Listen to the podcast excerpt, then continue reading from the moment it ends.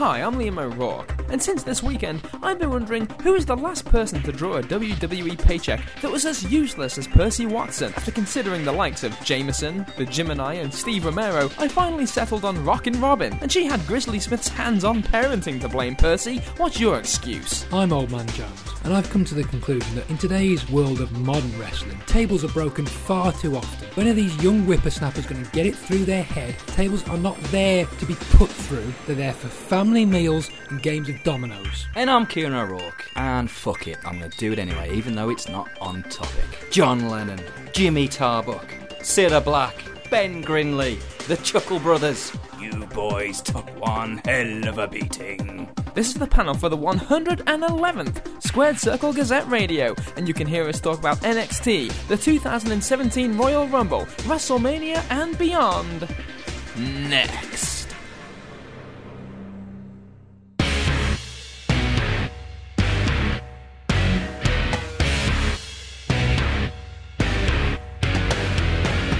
Hello, everyone, and welcome to episode 111 of Squared Circle Gazette Radio. I am Liam O'Rourke alongside Carl Jones. For some reason, trying to get to New York to find out what really happened is going to be a lot more difficult given the events of last weekend. and Kieran O'Rourke. I, am pretty perturbed about how I'm gonna get in for WrestleMania with this big Muslim beard I'm rocking. and we are back this week, of course, to talk about uh, NXT Takeover San Antonio, the 2017 Royal Rumble, and beyond. Uh, we, of course, have much to discuss today. Of course, every match on these two shows, as well as the feedback of you, the loyal listeners, as we look ahead to WrestleMania 33. Uh, we've got obviously Elimination Chamber and Fastlane as well on the horizon, gentlemen. We're going to be talking today about NXT and the Royal Rumble, general thoughts about uh, what went down on the shows, our kind of forecast for the future. Uh, if you're listening to us for the first time this week, you can, of course, go to our archives at squaredcirclegazette.com where we archive every show we've ever done. Uh, you can subscribe to us on iTunes by searching for Squared Circle Gazette Radio, uh, or you can join us on the Facebook page at facebook.com slash scg radio, where we threw out this week for this very show a, uh, a question. What do you think about the Royal Rumble? What do you think about NXT San Antonio? We love getting the, uh, the feedback of the loyal listeners, and we have a lot to discuss today, their thoughts as well as ours about these two shows. Just a quick programming note for next week before we get on to NXT TakeOver San Antonio. Uh, we are going to be returning to Room 101. We have indeed done a show of that nature before, uh, talking wrestlers and personalities. But uh, we've had a bit of a call to do a, a new Room 101 show.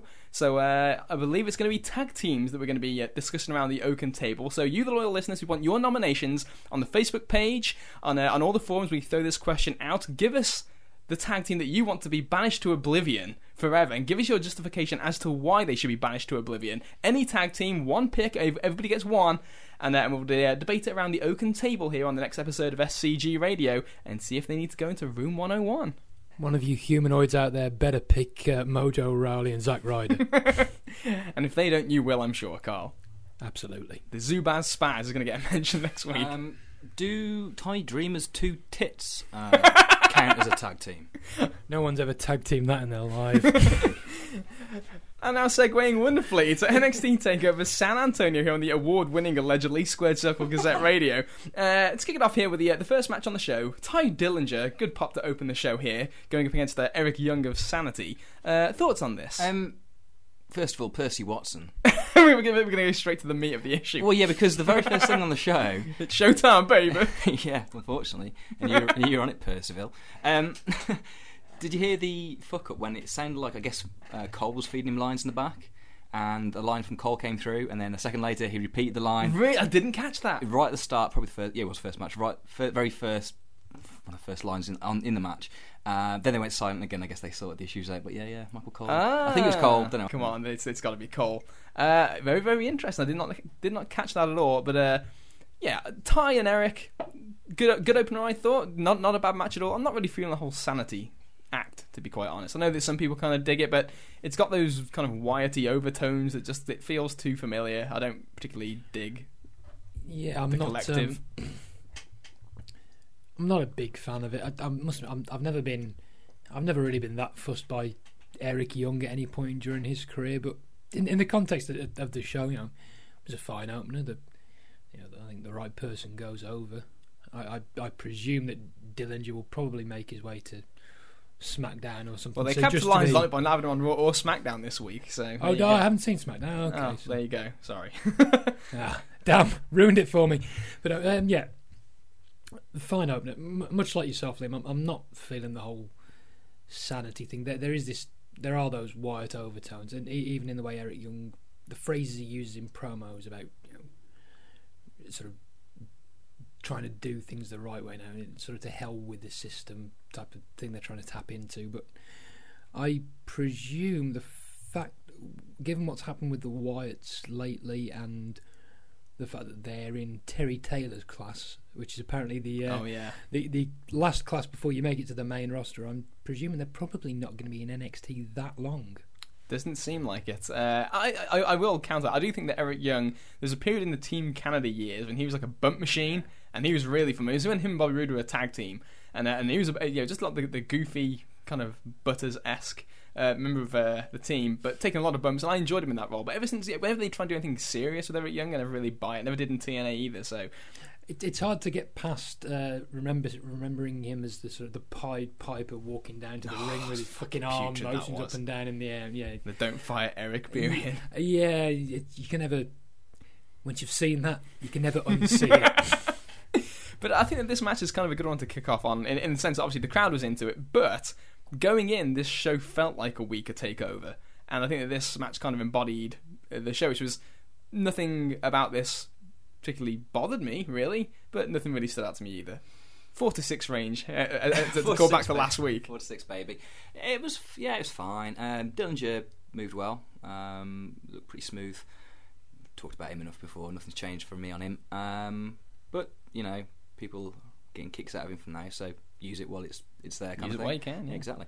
Uh, on to Young, I kind of, I kind of like the sanity thing. Again, it's not di- anything different from the Wyatts, and yeah, if they brought up, they should be stuck with the Wyatts because why would you have someone exactly the same as the Wyatts doing something completely separate? Um, it, but that wouldn't offend me one way or the other. It's something different, I guess, but it gives a shit about the Wyatts.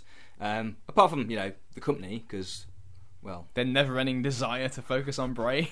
Brian, yeah, and his boy Randy. Um, it was fine. A lot of this show is. I could easily have skipped probably two Yeah. matches. I could have skipped everything apart from two matches, probably. Yeah. In fact, I can't remember anything else apart from two matches. So I'm relying, relying on you to jog my memory. Well, I think as as card, it, it's I think fine. Pretty much sums it up to touching on your point a few minutes ago, Liam. It's that going into this show, I had that sense of, yeah, nothing looks bad. Nothing screams great to me because I, I I was one of those sort of bit apprehensive about how Roode and Nakamura might mesh. I wasn't sure on that one, so I was sort of generally.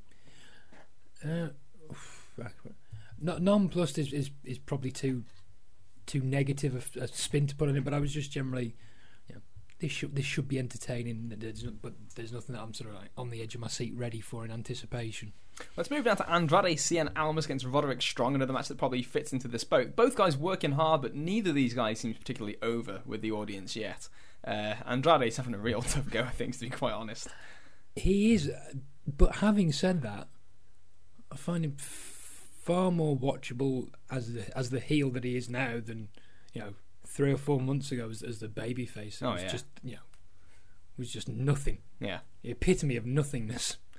Whereas at least now there's sort of a there's a, there's a little bit of a kick to him. I think there's certain bits and pieces you can enjoy, but I, I think the the problem that Roderick Strong's got is that he's just he's always been a hard worker. He's had some very good matches in, in Ring of Honor back in the day.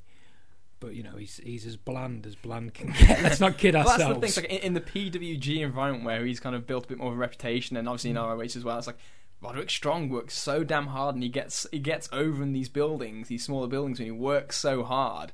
But in, in terms of like a charisma that projects to a, a, a bigger group of people, it ne- it just doesn't seem to click with Roddy. Well, that's the thing. It, uh, maybe it's just maybe it's just me. Maybe, maybe you folks agree. It's, it's that sense of it doesn't even translate in the NXT environment. You sort of think, well, if it doesn't translate there initially, I don't know if he should have been a babyface when they brought him in. To be quite Mm. honest, well, they they, they teamed him with, with Aries for the classic, yeah, didn't they? it was like they So- did, it's like they had designs on bringing him as a heel, and then just Yeah. because of the way the, the lay of the land kind of shaped out, they, they just thought, oh, I'll just stick him as a babyface. Why not? But I, I think as a heel, this was his best chance. Yeah, I, I wouldn't disagree, but I, I just think if, if if you're struggling to really garner you know a great deal of enthusiasm from the NXT crowd, you've you've got your work cut out for you because they're they're one of the more easygoing groups. I think it's fair to say. Yeah, I can see you doing the Emma dance off mic there, Carl. um, he's just as hard as he works. Not a single person goes to a wrestling show and thinks, "Fuck yeah, I'm going to watch Roddy Strong today." Sorry, but that's just a fact. That's the reality of life, people. so, um, he's bland. He's boring. He's a bit of a nerd.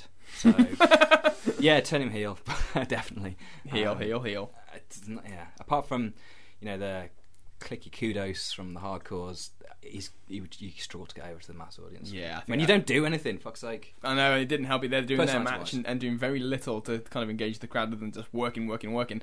Uh, moving now to the Authors of Pain versus DIY because this is when the show really took a, an upward turn for me. DIY, please keep this this team together for as long as you can. I don't see the upside as much in want to do.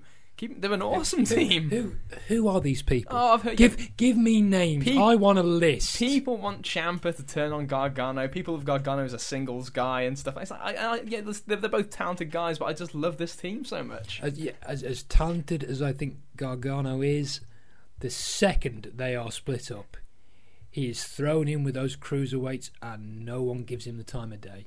Weren't they both, by the way, in the preview videos for the Cruiserweight division is coming on Raw, and they haven't been on once?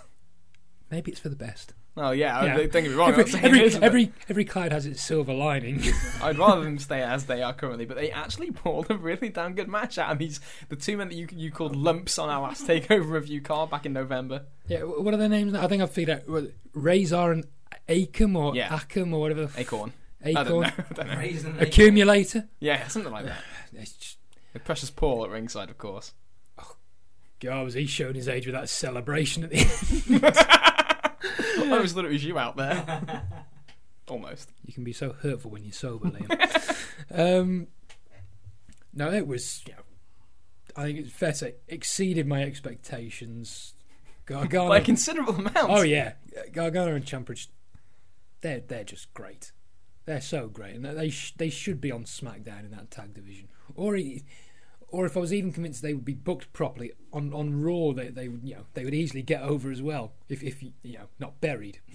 Yeah. But yeah, easily the best match the authors of pain have had, and you know it may be their career peak already. Yeah, you, you, don't, you don't want to play John Q. Walmart, uh, had the internet for two weeks, push the cruiserweights guy here, but it, is a but God, the the, the the tag team division on SmackDown. If it was just the revival DIY and American Alpha, and like that'd be great. But what is what is these fucking Vaudevillains and the Ascension involved in the tag team division? Mosh and Thrasher, Yeah, the, the, the the aforementioned hype bros. yeah, exactly. What are they doing? What are they doing Slate, uh, in on T- tell- SmackDown? but tell me I'm wrong because I, I, I may I may have missed something here. Rhino and Slater, they're still a team as well, I think. They're back now. Yes, as a as a duo. Yeah. What? Yeah. What an absolute clusterfuck that tag division is. I know it's a, it's a, it's a mess. I mean, Alpha weren't at the Rumble. I don't. I don't think they were on the previous. don't even know if they were invited SmackDown. backstage. Were they, were they on this week's SmackDown? Uh, yeah, they returned this week. Oh, the tag team divisions. Uh, wait till you read the SmackDown results this week, Ollie. They're doing Oh. an elimination chamber match with six teams, and it's American Alpha and all the losers.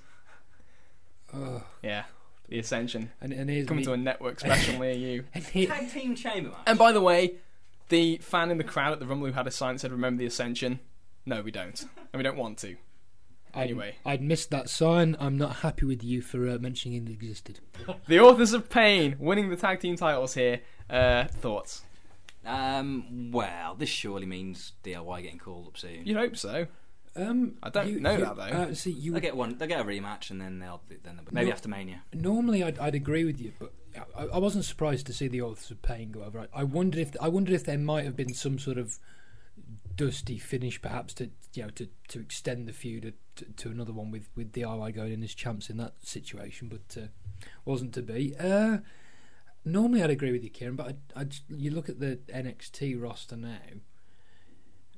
And and if if you looked at it in the in the sort of logical, practical way that you should, in terms of it's just getting guys ready, whether or not their environment's perfect down there, the roster's a bit light. That's irrelevant because it's not what the it's not what it's supposed to be about anyway. Who cares? But but in the way in which they treat it, with TM61 being out for the foreseeable future, doesn't really bring a tear to my eye. I won't lie, but but in, but in, in, term, in terms of going forward, they're out. Trump deported them too. Fucking hell. Um, Revival, last time I checked, are still heels. So if if you call And them, they're just treading water. They're doing nothing Yeah. now. and if you call so if you call it DIY, you I think you've literally got no one to feud with the authors of pain. But one can't grieve forever, and I think that's and yeah, I'm saying they're not going to come before Mania. It's gonna. It won't be till after Mania they get called up. yeah. They, they'll do the rematch first, but um, you not gonna, you shouldn't do more than two. You don't have them lose twice. That's well, you probably will actually. But um, yeah, fuck NXT. Who cares? Exactly. Oh, no, you, I don't- you don't need I don't- guys to work yeah, with no, no, I- Acorn and Raisin anyway. Yeah. Yeah, jobbers.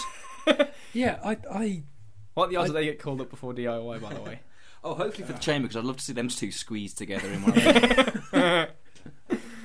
Of those. no, I don't I don't disagree with you, but that's just that's not how they plan things down there, is it? Mm, yeah, exactly. Uh, moving along now to the uh, women's championship match: Asuka versus Nikki Cross versus Peyton Royce versus Billie Kay. Uh, not quite The revolution is still on course, everybody. It's still on course, but it's uh, we're taking the scenic route here, I think, because there's absolutely nothing about Billie Kay that, that jumps out to me whatsoever. Nothing about Billie Kay, nothing about Peyton Royce. Um, Nikki Cross just looks to me like she's got rabies. Maybe Mm. that's what they're going for. Presumably it is. Uh, she's well, she's Scottish, isn't she? So may, maybe it's you know an upbringing on Irn-Bru, perhaps. um, though I do love battered Mars bars. You people are a gem for introducing those. Um, no, but this I, I the only- phrase "you people" is with in this delicate uh, geopolitical landscape we have these days. I'm an old man, damn it. You're set in your ways with your Absolutely. dam busters and your cigars. It's a pipe, Liam. Pipe. um, no, I think. I assume going into that match, it was. I thought, okay, they, they've created this environment because it's a way to get the belt off Asuka without without her doing the job. Nope. Nope. Nope. Steamrolled all of them. nope. She she killed those those two Aussies, which you know she should. you know, those those two are just crap. then let's get let's get away from anything fancy or clever. They're just crap and, and not ready for anything. So as- I, I presume it's just going to lead to Asuka and Nikki Cross, and then That's what it looks like. and then maybe that's where they'll have Asuka drop the belt. I'm not I'm not going to claim to care that much. Really, it'd be disingenuous if I did. But I, I find it sort of curious in the sense of I don't foresee them ever calling Asuka up. Mm, yeah. Oh, I do. I, I don't see it losing. I see it being kept unbeaten to uh, to go with with Charlotte. Like, oh wow, I've never she's never fought her. She's just something because we need something different. And Well, I think Bayley's going to be the one to beat her. no, Be- yeah, but she'll get drop it back. Mm, She'll get it at main and she'll drop it back a week I- later. Hopefully. Uh, uh, I, don't know. I think no, I, I think it's going to No. be. She, she will get the belt off. She will get the belt off Charlotte. Um, Sasha will turn heel on Bayley, and there's your program probably going forward into SummerSlam. I would imagine. Uh, who cares? You've soured on this already. I was never sweet on it. Oh, okay, fair enough. Well, let's move along now. So again, there there was to me again. I, I echo the sentiments. N- nothing particularly stood out to me about this match. Layout of it was was about as well as you can do in this kind of a situation. But again, when you got a four way and, and you got two girls saying they don't care which one wins the belt, when they're laying everyone out and they they just don't pin each other, Yeah, which which which, which, pisses me Mel- which Meltzer touched upon in his radio. Did he really? Just talked about how nonsensical it was. Look, if you don't care who, which one of you wins, and one's through a table and the other one's outside in the, on the floor, just go in there and pin each other. It doesn't matter which one. Anyway. Yeah.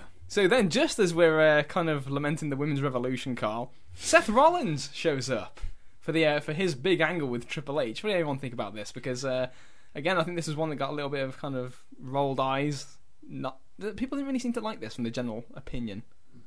But I, I must admit, I, I was intrigued when he first came out, but then when you know, they do the sort of the standoff, and you, you don't assume they're gonna they're gonna physically interact yet. So you know, obviously trips trips calls for security, and the first thought in my mind was, hold on. On the NXT before this show, they had Asuka beat the shit out of security. What would it say about Seth Rollins here if he doesn't just lay them all out and yeah, I'm, I'm looking too much into it. Nothing we don't know already, mate. No, well, yeah, very true. But then you sit oh, here's security. Oh, he's wonderfully pie faced that one in the aisle. Oh, oh, no, there he goes. Oh well. So begins a glistening weekend for baby faces. We'll come to. Oh, well, more on that later. That's all come to throughout the course of the show. But yeah, I, I know that uh, I think one of the things that Meltzer did say in his uh, Rumble review, in his uh, NXT review, which I did catch, was thinking that Seth should have got more in on Triple H here. In the, in the sense that he should have actually kind of got to him and got some licks in and really kind of heated this up a Oh, little yeah, bit, yeah. other than going there to call him out. Uh, he, he should have he should have steamrolled security, you know, sort of you know, got beyond that barrier, and by the time just he gets his hands on Triple H and maybe throws one or two security come back in, more security flood out from backstage. You know, you have ten or twelve people there. You know, however however many you'd need for it to for the babyface to just be completely overwhelmed. But yeah, Seth's on a bit of a hide into nothing at the at the moment, and uh, NXT didn't really do him any favors. Which brings us to the main event. Bobby Roode, the glorious Bobby Roode, with eight women leading him to the ring. Oh, The third of three fantastic takeover entrances, I think. Now, Yeah, you, you were wondering when you're going to right. He's had the choir. He's also had the uh, the stage. I was wondering what could be will. next. It's like what what's next? And I thought, Flair from '89, Of course, marvelous. yes, with beautiful matching dresses as well as the matching robe. Yeah, to go with his robe, it was beautiful. It Nakamura, wasn't beautiful, it was glorious. it was, and Nakamura out on his little stage with his own strobe I light. fucking had like an epi- epileptic fit. Oh, watching it that. was impossible. Stop- I couldn't look at it. Yeah. That that hurts your eyes, doesn't it? It was impossible, but. I was again much like yourself, and I've got a very high opinion of Nakamura. Kind of blow hot and cold on Roode as a, as a worker. Sometimes he can tend to be a little Val Venis like in his uh, lack of being able to hold my Ooh. attention at times. Ooh, ooh. I don't disagree in general terms there, Liam. But, But you to- think that's a harsh but the, but the but the Val Venis connotation that that might be a bit uh, bit over the line. Well, and again, it's not always the case with Bobby Roode. He can pull out great performances. I thought this, was, I thought this was a cracking match. I thought this was really, really good. Completely surpassed the expectations that I had for it going in. I thought that the way that uh, everything kind of played out in the end. Again, you had your typical kind of slower start, but as it picked Which- up, which is fine. which is fine. You, you do your exchange of near falls, and then with the the selling of the knee. And I thought Nakamura was so good when he injured his knee. Yeah. Do you think this time he sold his knee enough for Luke? yeah, I think that's might be what it was. I think he heard this podcast last time, saying, "You know what? Maybe Luke Edwards has a point. Maybe I need to sell the knee double this time." Or maybe it was just relevant to the end of the match, so this time it meant something. Exactly. Funny how that works. not not try- not trying to put anybody on the spot here, Edwards. so it is. Um, yeah, it's a good match. Um, the finish was really nice. Protected uh, Naka and um, Some great stuff. I, I- just to go through when, when he gets when, when the um when the trainers go to him and he pulls back in and Bobby Roode immediately grabs him and hits the DDT and he kicks out. I thought that was just so well done because it was that's not just your, your garden variety near fall. That's a two minutes in the making near fall with this long selling of the knee. Which and obviously looks like the finish, and it's not. And then you've got the the half crowd with him punching away at the knee. It's like that's perfect, but he can't quit. He's the baby face. It would make sense for him to quit, and then he doesn't. He doesn't quit, but then he hits the DDT, and that's it. And you know, two finishes. That's that's that's a ample reason to lose for a baby face. I think. So I yeah, again, I thought this was just executed superbly. and and he had him beat when he when he did did his move and and uh, you know he but he couldn't go for the pin. So yes, you know the, the gods weren't on his side this time. Nah. Come on now. Things just weren't. Things just went. Although it was at this point when Nakamura was holding his knee, where I became very sad at the realization that he's not going to be in the Rumble. Yeah, yeah, I thought so. Um, you've I've mentioned Joe. Joe was Joe shown in the crowd. Joe was right shown in the before crowd. Seth. It wasn't no, long before. no, he, he was. It was I think he was shown after the first match. It was very early doors So- on the show. How long between? Match or two. Ah, match or two or three. One. I was looking dapper, looking Oh, sharp. Oh, he he was. Shame we didn't have like a hot dog. That would have been munching away every night. I don't know if he's eating those things It doesn't look like he's eating at all at the minute. So. He's he's looking svelte, Joe. This is the best Joe's looked since like 2003. Yeah. Take note, Tommy Dreamer. Or Miracles do happen, fat ass. So so what are we thinking? Are we thinking Nakamura Roode rematch for uh, WrestleMania weekend? Uh, I would assume so. That's what it looks like to me. Not gonna. Why would you bring up Nakamura now? Oh, well, as much as we want him brought up now. WrestleMania. Um, but, yeah, but you're gonna rush Oh, through God. stuff. It's, Not- you get not- lost in the shuffle. Not the Andre the Giant Battle Royal. no, I hope not. Not now. Would you put it past him? Oh, they did it- Yeah, they did it with Corbin last year, but I think they'd have higher. You'd hope that they would You'd hope that they- introduce him in a better you'd, way than that. You'd hope that they would, but I wouldn't be surprised if he debuted in that and won it. That'd be so just absolute cack. You can't do It that, would. Carl. They just can't do that, Carl. I can't stomach that. The Andre the Giant Memorial Battle Royal with illustrious winners such as The Big Show, Baron Corbin, and Antonio Cesaro, I forgot Cesaro even won it. all in the exact same position they were the day they won it. Ugh. Oh, vey. Anyway, so that pretty much wraps up NXT Takeover. Any final thoughts before we get to uh, the, the big uh, show of the weekend? Favorite match on the show? Tags or Nakamura? 'Cause it's a two horse Um, race here. yeah, Nak- Nakamura Roode. Yeah, I'd say the same. Yeah. But I, the thing is that there are elements of that tag match, and god damn, I don't know if it's Gargano or Ciampa, whoever puts those matches together, those DIY matches, where they just do such a great job of layering the near falls. I don't know if it's. Uh, I want to credit Johnny Wrestling.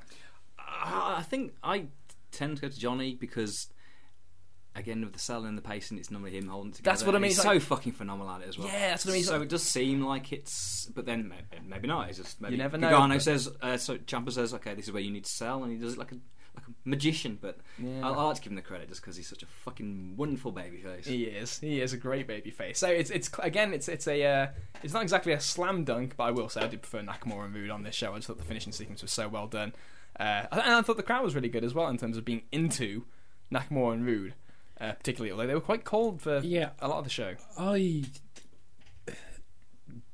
don't want to get too far down the track of analysing the crowds, but I, I will just say that I thought um, they were much more tolerable than the uh, than the crowd in Toronto. You know, the, the, the sort of the constant 10, 10, 10s didn't seem to be there as frequently, and they did seem to be more into the match as opposed to just trying to get themselves over. Uh, we want to a couple of the comments here from the uh, loyal listeners. Craig Atkinson on the Facebook page says, I thought NXT performed again. Not their best show, certainly, but solid from top to bottom. I thought Roode going over was well done, predictable, but well done. The injury angle protected Nakamura and gave everyone a glorious ending, though Roode and Nakamura should be on the main roster already. Uh, actually, just on that one, how do you think Roode would fare? I think he'd be fine, but I wouldn't want him anywhere near TV when Triple H is on because he'll just look like Mini Me. So Yeah, and I think that's part of the reason why. It's, it's always that old theory, isn't it, about how the promoter will push the guy who subconsciously is a lot like himself, like Bill Watts, with you know always booking Doc and Duggan and these big horses as, as his uh, you know handpicked guy. Yeah, I, I can kind of see he needs to be away from, and I think he's the kind of guy who needs to be protected. Oh yeah, absolutely. But If he's not, then I'm not sure if Glorious Bobby Roode, yeah, the, glori- the glorious is- one doesn't really hold hold it when if you're a mid card 50-50 guy. No, So, exactly. can't be glorious half the time, fella. Uh, Mark Fox on the Facebook page says, I've read quite a bit about people seeing this as one of the weaker takeovers. Well, WWE, please continue to churn out this weakness. Uh, really enjoyed the show on a whole. One chap who's really coming on leaps and bounds since turning heel is Cien Almas. Uh, I'm unsure as to why people continue to sit in silence uh, while he performs. Maybe it's because of his poor face run is too uh, still fresh in the mind. Uh, but in my opinion, he really could be a top heel once Joe and Roode head over to Raw or SmackDown. He has a decent look, can definitely go in the ring, uh, acts a bit of a twat in the ring, just needs some tweaks to be made, such as getting some better, more apt music, including uh, adding some entrance attire, by the way, uh, maybe a bit more crowd berating. It doesn't deserve silence, though. In fact, his match with Strong showed me that while the NXT live crowd pretend that their beloved work rate is what matters, it clearly only matters if it's from a wrestler that is actually getting a push. Uh, Or over. uh, or over. Uh, that match is one of the very uh, one of the better techie strong style type matches over the past year, but because it wasn't Joe and Naka, the crowd weren't asked. Uh, I believe Authors of Pain are wonderful. In terms of something different on the show, big fuck off brutes pounding the shite out of opponents, yes please. They had a very solid match with DIY, and they had to win to look like the strong monsters they are. Good stuff. I can't wait until the leash is let off sanity. Uh, excellent showing at Takeover, and again offers something different. Roode is simply ridiculous, just a fucking god. Whilst Nakamura still makes you question how such an ugly man can be so pretty. Questions indeed. However, with a diverse range of characters starting to gain headway, I'm really looking forward to this year. Not a weak show at all. So, uh, yeah, I wouldn't say weak show, but uh, weaker than what has been expected. It, it was weak in terms of NXT star power because Yeah. listen to that crowd. The guys aren't over. The, that yeah, the crowd, the crowd spoke volumes by not speaking volumes. of guys who aren't over. So Yeah, so that's uh, that's kind of the uh, the barometer there. So that segues us the 2017 Royal Rumble pay per view. Uh, obviously, we're going to uh, talk about you know general overall thoughts at the very end here. We'll break it down match by match, much like we have done uh, with NXT so far. So kicking it off. Huge crowd, great uh, looks, very, uh, very, very nice looking show. I thought, uh, very fun atmosphere to have this in front of a bigger crowd. The Royal Rumble, very different atmosphere. I kind of enjoyed that. yeah, they were a pretty decent crowd as well throughout. They at- were. At least the main show. Uh, I must admit, I didn't see it in the pre-show. Fuck no, I only had four I got hours. time for that. I only had like four and a half hours to watch stuff. So uh, yeah, needs must. Um, but yeah, it was a, a good crowd. Um, obviously, the, the main event, everything was kind of significant and uh, important anyway to a degree. So um, yeah, it was a good start with the, uh, the crowd off, the, off from the very first match. Indeed, which was Charlotte defending the Women's Championship, the Raw Women's Championship against Bayley. Uh, again, great pop for Bayley coming out straight away. That's when you kind of know, like, ah, this is good. Uh, yeah, good hot crowd to, to, to, start with here. And I thought a really fun little match. There was one period in there where it got a little bit shaky when Charlotte got dinged up on that kind of weird reverse sling blade that ended up in like a downward spiral. You have like Bayley going to the top rope for her elbow drop, but then she kind of just skulks back down. Oh, yeah. Shades of Vampiro at Spring Stampede 2000 on our previous review, I thought, to get down and check on her because she was out of position. It was because Charlotte was just basically her mouth and she wasn't in position. Because she was too busy worrying about the fact her mouth was bleeding. So then she pulls her back into position, oh. goes to the top rope, hits the elbow, and then we're, we're back singing and dancing. Surprisingly clean, out of nowhere finish. But overall, a, a very flat finish. The what's it called uh, natural selection yes, on the apron. On the apron. Um, yeah, it was a, out of nowhere. I was shocked by, and I actually rewound it a couple of times to make sure I hadn't missed some kind of uh, heel shenanigans to get to this spot. Yeah. Uh, I don't know what I can't. Well, I can't even remember what I decided the theme of it was. Did she just outsmart her, or yeah, so that's pretty much it. She just outmaneuvered her, and she got she hit a move on the apron, and then she just pinned her. Okay. Um, yeah, that's fine. Anyway, I mean, I'm guessing she gets it at Mania, um, and given the gimmicks. Uh, although, you know, if it was Sasha doing this, I, I wouldn't because it's. I'm not saying that because it's Sasha and she's she used to be attractive. Um, it's fine for Bayley to lose this first one, given the nature of a gimmick and stuff, and it's extra extra steam on the uh, steam on the Barbie. Yes, indeed. So Bayley, famous saying. Indeed. So so Bayley is the uh, kind of the fangirl. I think can afford a loss. And didn't, yeah, I don't think. And of course, she then she ended up winning on Raw anyway, getting fall on Raw. So yeah, it, it, ties into the character, and when it, when it's a character like that, you expect them to you know to have a few uh, few stumbles along the way before you know finally winning the title. So i am surprised that they that. Uh, she didn't have uh, an out as the baby face, you know, to sort of carry on the story to give a you know, reason for deserving an, another match. I was I was a bit surprised at how how clean the victory was, but it still it, it you know it, it's a baby face with that sort of gimmick just falling short, and it continues the the Charlotte and the fact that she's unbeaten on pay per views, which seems to build to a natural crescendo to lose at the big one. Absolutely. So, which uh, oh, yeah, well, we'll come, we'll come to. The other. Oh, no, screw it. We'll mention it now. The talk that it's going to be a four way at Mania doesn't really interest me all that much with Sasha and Nia and Bayley and Charlotte. It feels like it should be a one on one to me still. And granted, it's, yeah, months away, but that just yeah. feels like the right story. Well, yeah, because it's not shoehorning into no, because you know, if if you're gonna crown her as the new babyface champion, it, I think it just generally reflects on them better in a, in a one-on-one straight-up match. Yeah, she she is the one who does it. That's and, where that's where the focus is. Because if they do this at the end to this Queen of pay-per-view thing by having Bayley pin Sasha or something like that, and that's the, that's the impetus for the heel turn or something, and Charlotte doesn't lose, that just sucks. And, and you know, if you're gonna if you're gonna have Bayley pin Charlotte, the only justification to have it be one-on-one is just you want to get people on the show. Which, which they've been uh, been known to do with Mania, and, uh, you know, and I just, in all honesty, the, the less I see of Nia Jax, the better. She's horrible in the ring. I, I, don't mean that. I don't. I don't want that to come across as, as a sort of a personal dig. She's just no, but she's just you know she's not ready.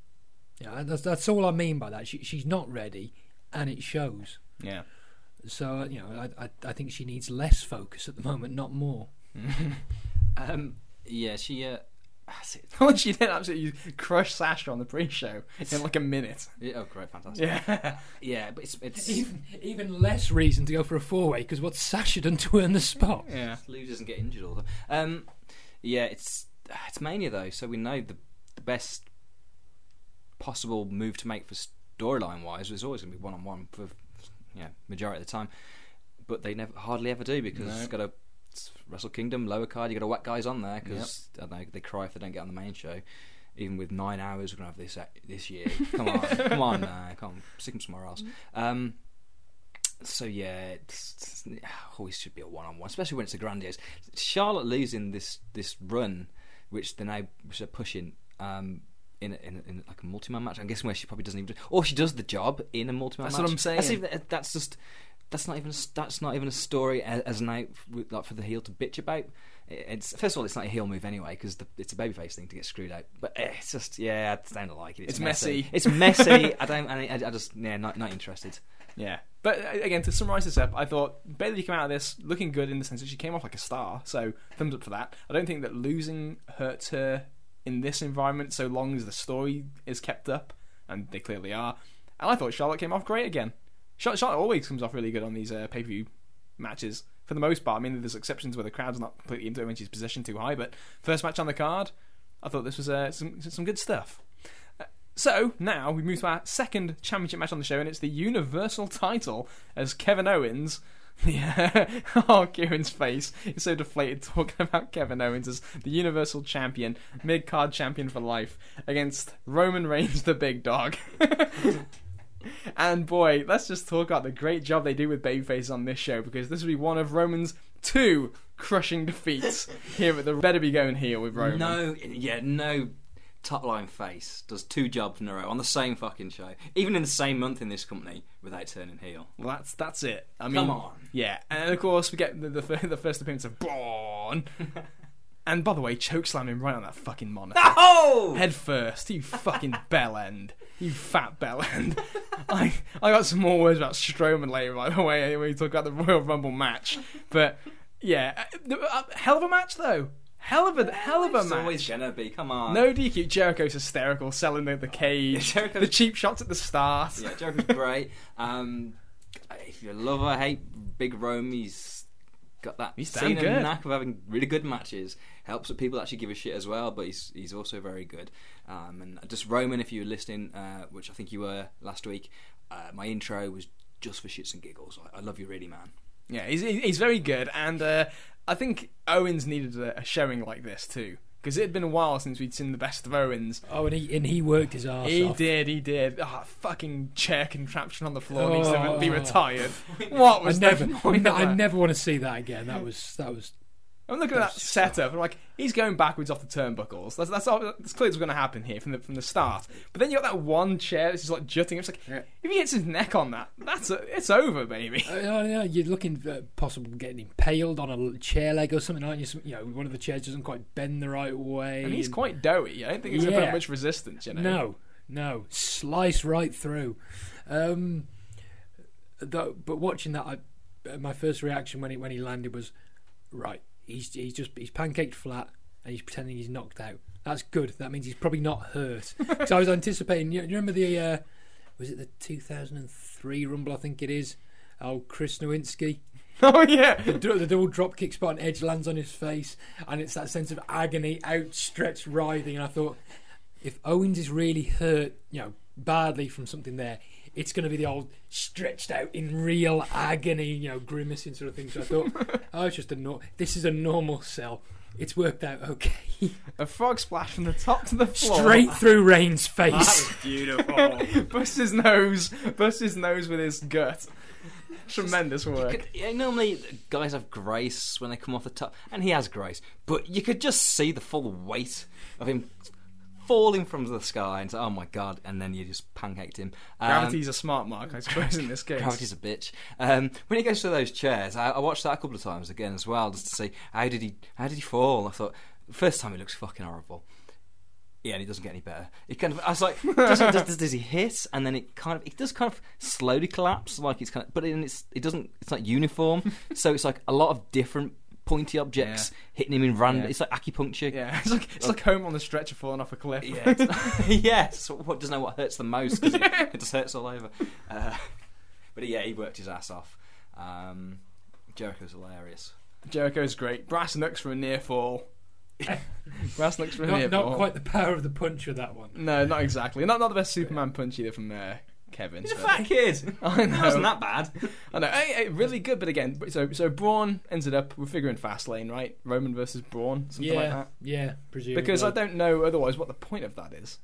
Un- unless And, um, and we'll, we'll get to take it later on, I presume. But by all accounts, after the show, he was he was in a pretty bad way. Taker. Yeah. Yeah. So so if if there's half a chance that he's not going to be healthy for the Mania, they might stretch Roman it out and Braun. that. I, ho- I hope they don't. But This was the I wouldn't part in be the show. surprised. This is the part in the show, and I should, for for the edification of the listeners, should clarify that bef- before the show, the word was making around that Orton was a contender to win, and a strong contender to win, and we'll come to that. But as soon as I saw, and of course, the room in the Observer was Reigns versus Taker was on the docket. So when I saw this, I thought, oh, wonderful, plans have changed. We could get anything in the Rumble again now. Because I thought, okay, well, this clearly looks like Roman and Braun is the big match that they're building to, not Taker, which means what are they going to do with Taker? Hence the Rumble curiosity, which would be shot down in flames later in the show, but we'll come to that. The point here is, Braun and Roman was set up, and it seems weird to have Braun lose right before Mania. I don't think he's going to lose to him. He's going to Ah. beat Roman. So if Roman's May- turning may- heel, may- then maybe non-finish on on a on a B pay per view. That's you know I don't see either doing a job that close to me. do you reckon they're doing the match? I, I wouldn't be surprised if they didn't. Yeah.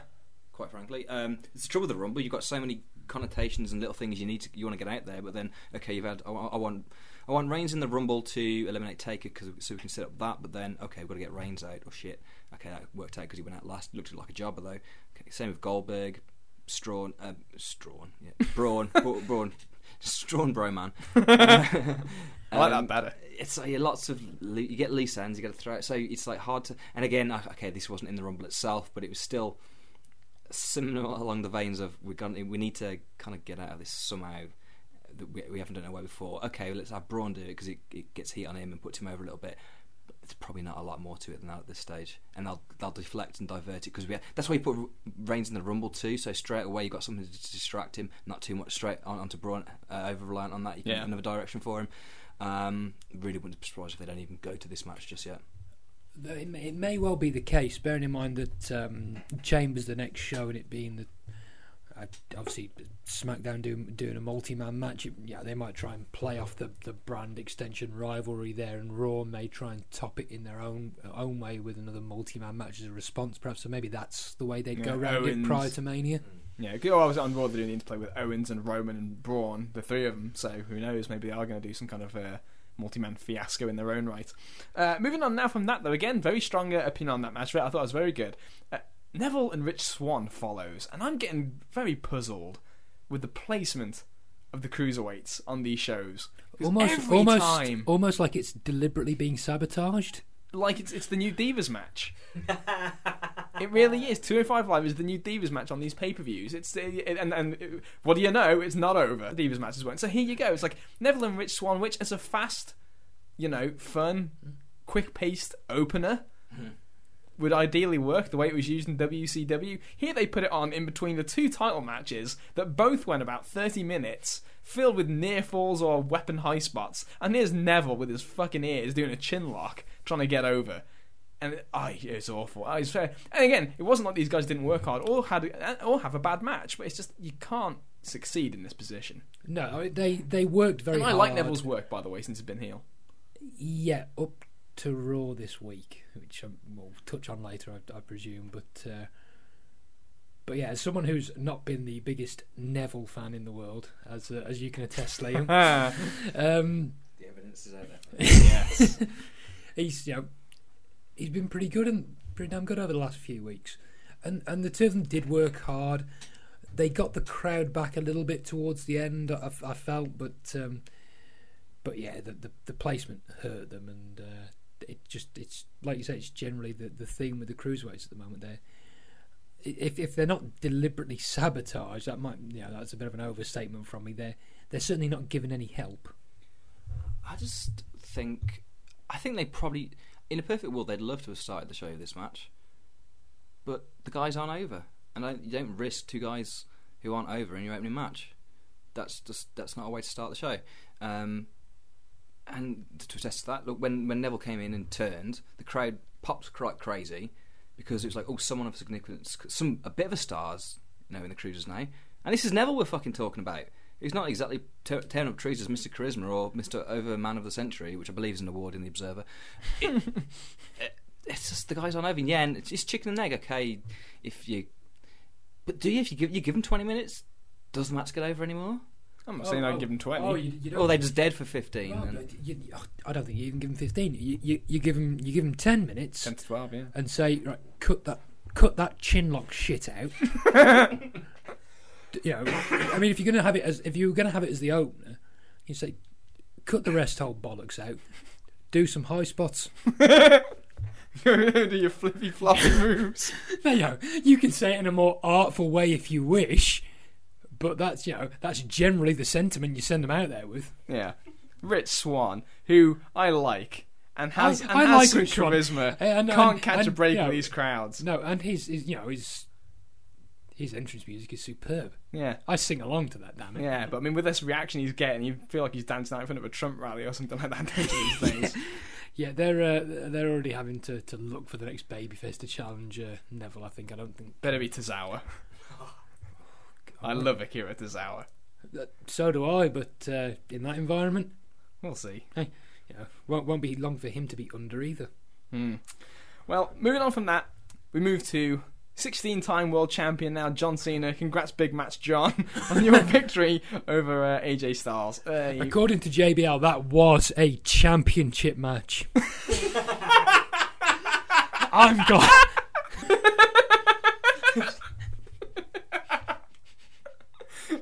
Ridiculous. JBL is so awful these days. team. It's like it's like a fucking substitute bench of announcers. you've got you've got Otunga, who, as I said to to Kieran before we recorded this, it- you know, as as insufferable as I find, um, Percy. you know, Percy and and and, and Saxton, Otunga is far worse. He has to be reminded to speak, it seems, or just nudged to wake up from time to time. Uh, Ma- Mauro, God bless him, you know, works hard. Maybe goes a bit too far with enthusiasm at times, but generally speaking, I, I, I like him on commentary. Tom Phillips. JBL has become a parody of himself, and Tom Phillips is there for some reason.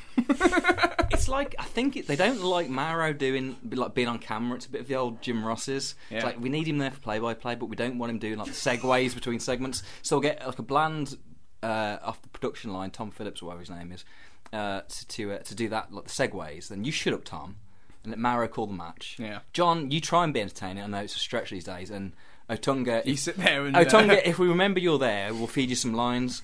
but um, to be fair to Otunga, he's now only like the the second worst black accessory on the commentator commentator table. Um, Otunga's definitely no, not Otunga. Um, Watson. Watson, yeah, Watson's the worst, definitely. Saxton. Uh, Saxton for you? Saxton, at least Saxton plays the gimmick of being a nerd. They bury him and he- and he- constantly. Yeah, it's not like. And he plays that well in the sense that if I saw him in the street, I'd want to punch him in the face. Yeah, and plus you got the thing of like if he has any fans, you call him the bisexuals, which I think is really catchy. Should be a t-shirt. I did. I did read a suggestion on the uh, F4W board about how Braun Strowman should play the role gay. it's like the broke back mountain of a man, Are we Bear Strowman. are we are we venturing the uh, back to the days of Heidenreich's poetry and Snitsky here, I think so. breathing heavily? Yeah. So back to the championship match. Yes, which by the way, thank you JBL for the heads up, was in fact a championship bout. Yeah, Styles and Cena, cracking match. Yeah, uh, uh, better than SummerSlam. Now I'm I'm not sure. Again, b- before we record, I, I, I mentioned to Kieran that m- my gut reaction was that I pref- I was sort of trying to think back and think. Did I really prefer the SummerSlam match to that? But I, I suppose, in truth, I'd have to, I'd have to watch that one back again as well because it's been a while since I watched it. But I remember, oh God, it sounds pretentious to say, but I remember th- feeling more satisfied after the SummerSlam match than, than this one. Not to say that this was bad by any means, because it wasn't. It was a it was a fantastic match. I did warn you, Liam. I couldn't. I did warn when you not not to not to see the logical route of thinking he's been he's buried AJ on the promo, so AJ's going over. Every I week, warned you. Every week on SmackDown, he's he's beating Corbin clean. He's laying out Miz and AJ. He's doing the promo that just puts AJ in his place like a fucking goon. Just a guy, he says on SmackDown Was last it not week. not even on my? Not on my level, not on the level below me. And then he fucking goes in and he's right. He's like, well, thanks for that. Thanks, thanks for that last fucking four or five months of AJ Styles as champion. That was really good. Yep. Yeah, that that la- last year, uh, JBL, that you uh, fucking raved about so much, your AJ's rookie year, kind of yeah, null and void now. Where are you? Back to where you were. Yeah. I think. I again, I, I I thought SummerSlam two. m- uh, uh, better. Again, I'd have to see him back to back. I just maybe I just feel maybe AJ worked slightly harder and got a bit more shine on himself. Obviously, apart from the win um, in at, at SummerSlam. Uh, but again, I yeah, need to see him back to back. Excellent stuff, and uh, it's nice to see John. Is it is it John's word worked out to the code red properly now, or it's just a lot easier doing it on AJ? Probably, I think I'd, I'd credit AJ. Ah, a bit of both, I think. Yeah, I don't know, but either way, again, I I see I I wanted AJ to win, and when he didn't, that is what it is. But I did think this. I thought uh, I probably would give this one the edge. I think I, I really did like this one a little bit more, just because you had things that riffed off the first one. There were, there were spots and sequences like the uh, when they did the spot where he hits the Styles Clash, goes out for Phenomenal Forearm, which was the finish at SummerSlam, and then obviously they're playing off that. I love the figure four, bringing that in to use that for the uh, Cena's going to win. The, he's going to break. He's going to tie Flair's record with Flair's move, which I thought was a nice little touch. Yeah, Submission exchanges were Yeah, really with, good, with the STFU and and uh, and Cena doing and uh, Styles doing the STF as well. yeah, and and and the, the, the calf crusher as well. Yeah. Re- a really really fun match. Really liked it. Um, and I think the end of it goes to show just how much the uh, John Cena sucks chant is, I- pa- yes, is Pavlovian yes, yes. Please because stop at because at the I'm end of, you mentioned because this. at the end of the match they all popped when he won. And it wasn't Right, it just was. it wasn't Yeah. just the pop. It was when he was given the belt, Yeah. and it was almost like in a second everybody just dropped their balls and said, "You know what? Fair play. Fair play." After that match, after all these good matches, It's like you know what? Yeah, it was. It totally was. It was like it was. Uh, I don't know if it- it'll ever get any better for him. I think it might do, but it was like, it was like okay, yeah, a grudging lifetime appreciation. You know what? It takes a lot, a lot, a lot of consistency, a lot of dedication, and all that shit you want to talk about. It's fair play, Johnny. Yeah. and he's worked his ass off. Um, yeah, no one booed, not a single boo, not a single boo at the end. No. Uh, nice round of applause. Um, where does AJ go from here? ah, we're all worried about that, aren't we? We can talk about this in the aftermath section of uh, of the, the post rumble because we'll be talking about directions and such for everybody. But yeah, that was my concern when I saw this because AJ to me had a natural trajectory up to Mania as long as he was the champion. Now that he doesn't, a little bit more concerned. E- even so, having said that, you know, we wonder about Styles. I, I do wonder where they go with Cena. I mean, he's got the there's, belt there's now, but- rumours that will come to that you're not going to Yeah. like. Uh, oh, oh, I'll bet I don't. Oh, this better not be. Oh no. Oh, Oh, I bet you won't be able to guess it. oh, mouth, mouth, belly, belly, mouth. Uh, Bellymouth Corbin, yeah, Bellymouth Baron, The ba- um, Baron von Bellymouth. Uh, you know, we'll, we'll, leave that. Yeah, We'll leave yeah, that. As a, because by the time you listen to this, it might be in the Observer that's coming out tonight, perhaps. So this might this might be a scoop, or this might be proven wrong by Meltzer. So we'll, we'll, we'll wait. So we move from that match, good stuff, to the 2017 Royal Rumble match. We'll break it down, but overall thoughts before we get into the nuts and bolts of what went down. Were you happy with the Rumble? Did you like it?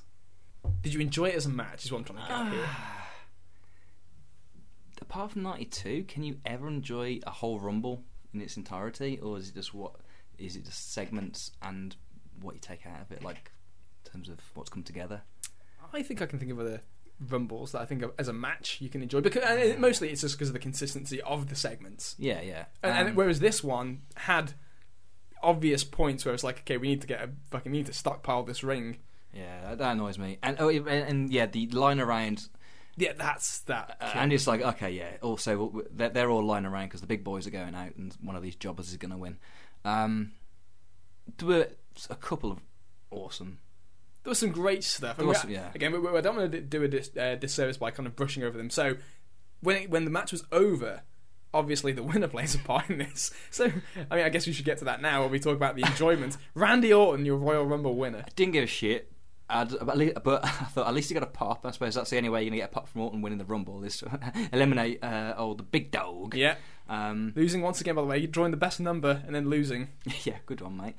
What is it with these? Yeah, these numbers as well. It's you know, suspiciously uh, weighted towards the like last What are four you numbers. implying? I just, uh, just curious. I mean, we saw the tombola there, so it was legit. Of course. You know, it's too legit to quit. So I, I just don't. It's just look at the draw, I guess. Yeah. Um, That was the most amused I've been, by the way, by Dean Ambrose in quite some time. The uh, it's eight, number eight. Sorry, it's upside down. yeah, it's, what is, what's the deal with Sammy now? He's just this geek, Yeah. this nerd. Yeah. Hmm, cool, that game over. Got, got some heat apparently, old Sammy.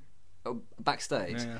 it was worth it. It was enjoyable for Brock and, and, and Goldberg on its own. Yeah. On its own, it was, it was great for that. Um, yeah, Carl, uh, wide-ranging thoughts. Wide-ranging thoughts. Did you enjoy the Rumble? Again, we're going to get into the actual nuts and bolts of the uh, the big Um, stuff in a second, but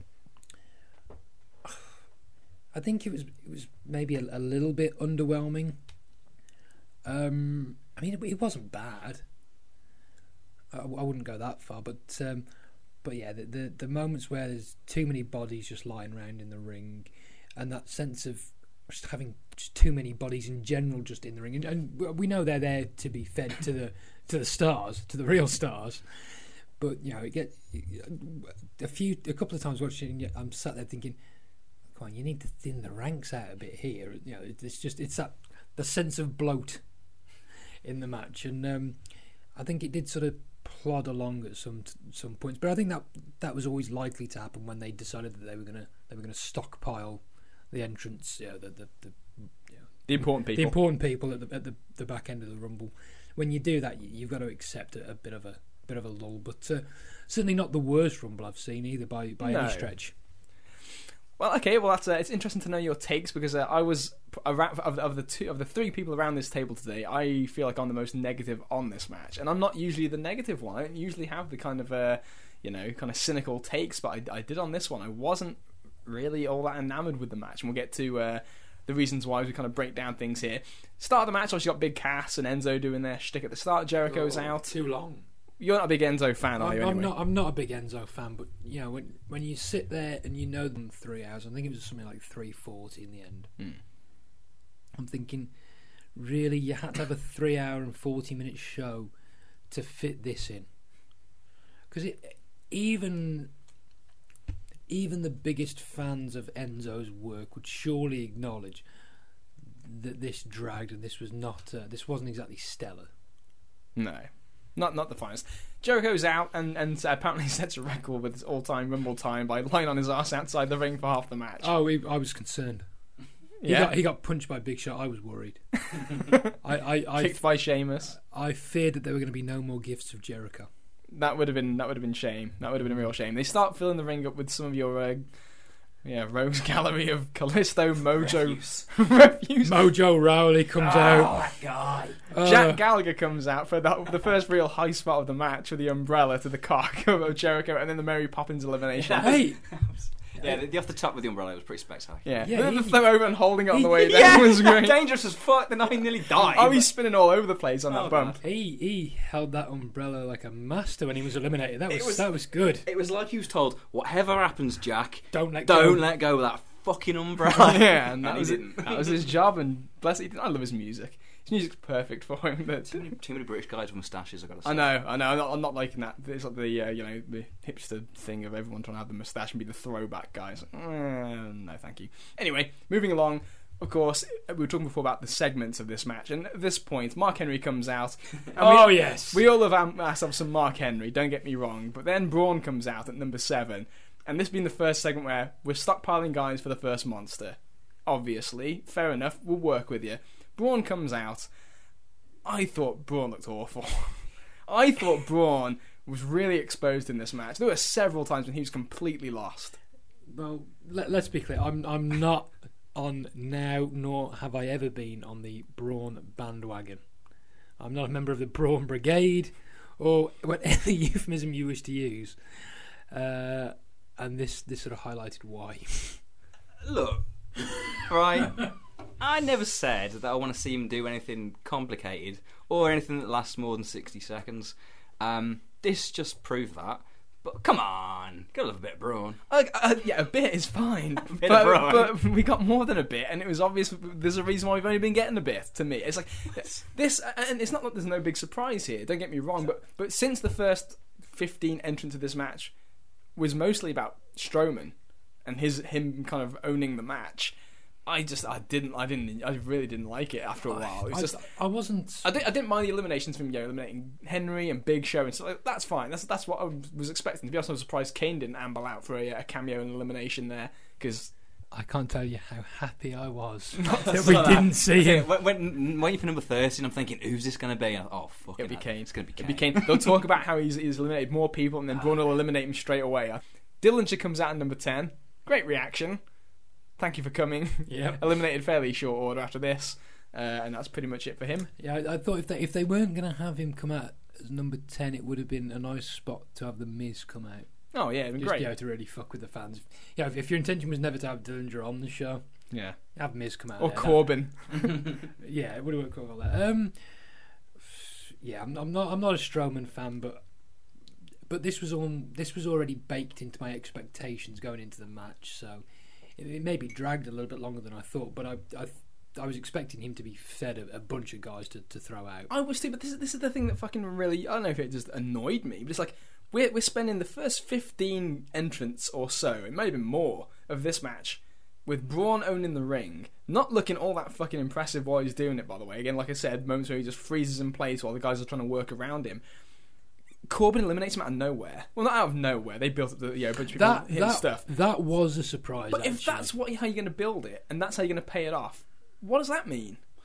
well, that was it. I was expecting someone like a Goldberg. I thought it was a To- natural to- to segue out. for for, for for the next big guy to come in to kind of chuck out Strowman. Yeah, that, that's what I would have anticipated. So I, I was very surprised at the manner in which he was just clotheslined over the top by Corbin Yeah. again. But but again, Corbin's a guy that they want to get a bit of shine on. So it's a bit tenuous, but a bit of bragging rights for him, perhaps. You know, add him to the list of people I can't stand. But you know, there you go.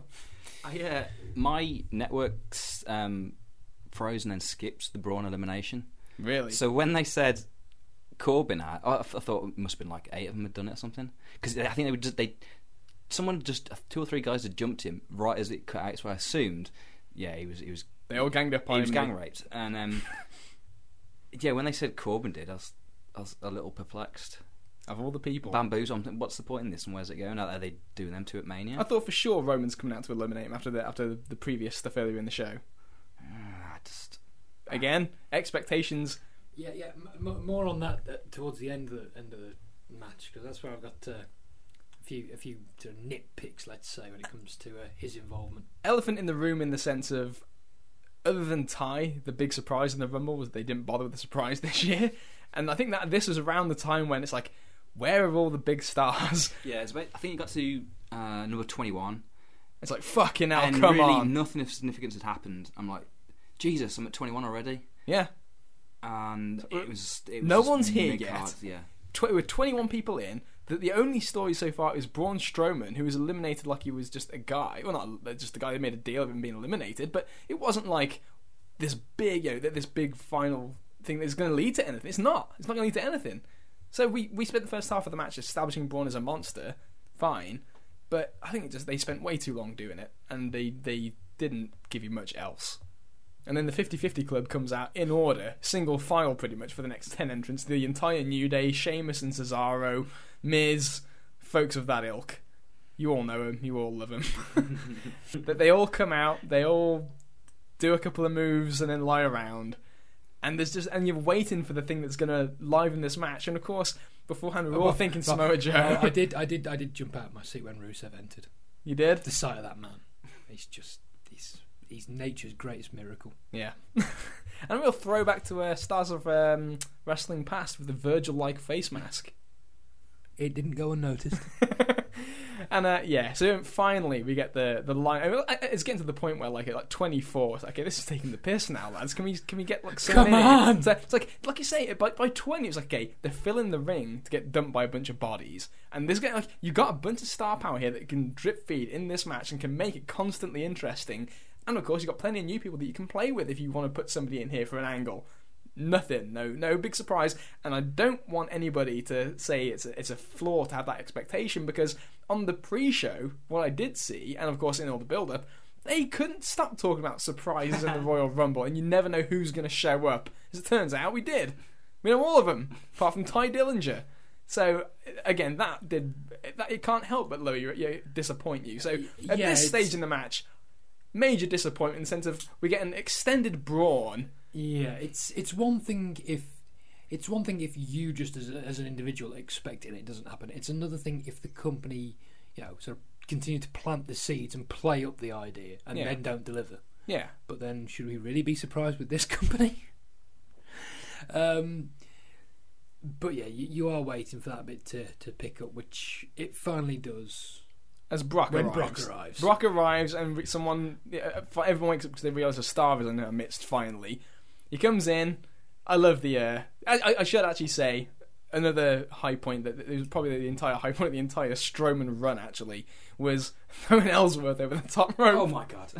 that hideous bump. Ambrose again getting the chuckle out of me with a one, two, three, let's go. Uh, Ellsworth goes on his own, chucked out over the top rope, and just what a horrible bump. Good. Good, because he's shit. I, at that point, I, I, I can't remember what number Ellsworth was. I think it was eleven or something. But at that point, it's like if they don't have some entrance of interest, and this guy is getting in for this spot, when they were going to do it later on anyway with Enzo, especially. There, there was a moment, fleeting though it may have been, there was a moment where I thought Ellsworth might eliminate Strowman. No. I, I'm sure there's a The bit. where- Maven I'm sure, Undertaker. I'm sure there's a bit where he's, where he's on the apron or something. I'm half expecting him to grab the leg and, and somehow just sort of force him off, and you know the, the whole ridiculous charade that it would be. But for a split second, I thought they wouldn't do that, would they? Thankfully, they didn't. But, uh, but yeah, there was that. There was that split second of doubt. Um, yeah, a perfect use for Enzo Amore. Go in and just get smashed by Lesnar.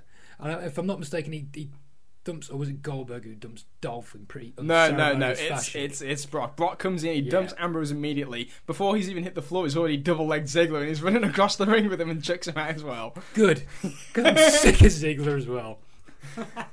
Apollo Crews somehow made this match.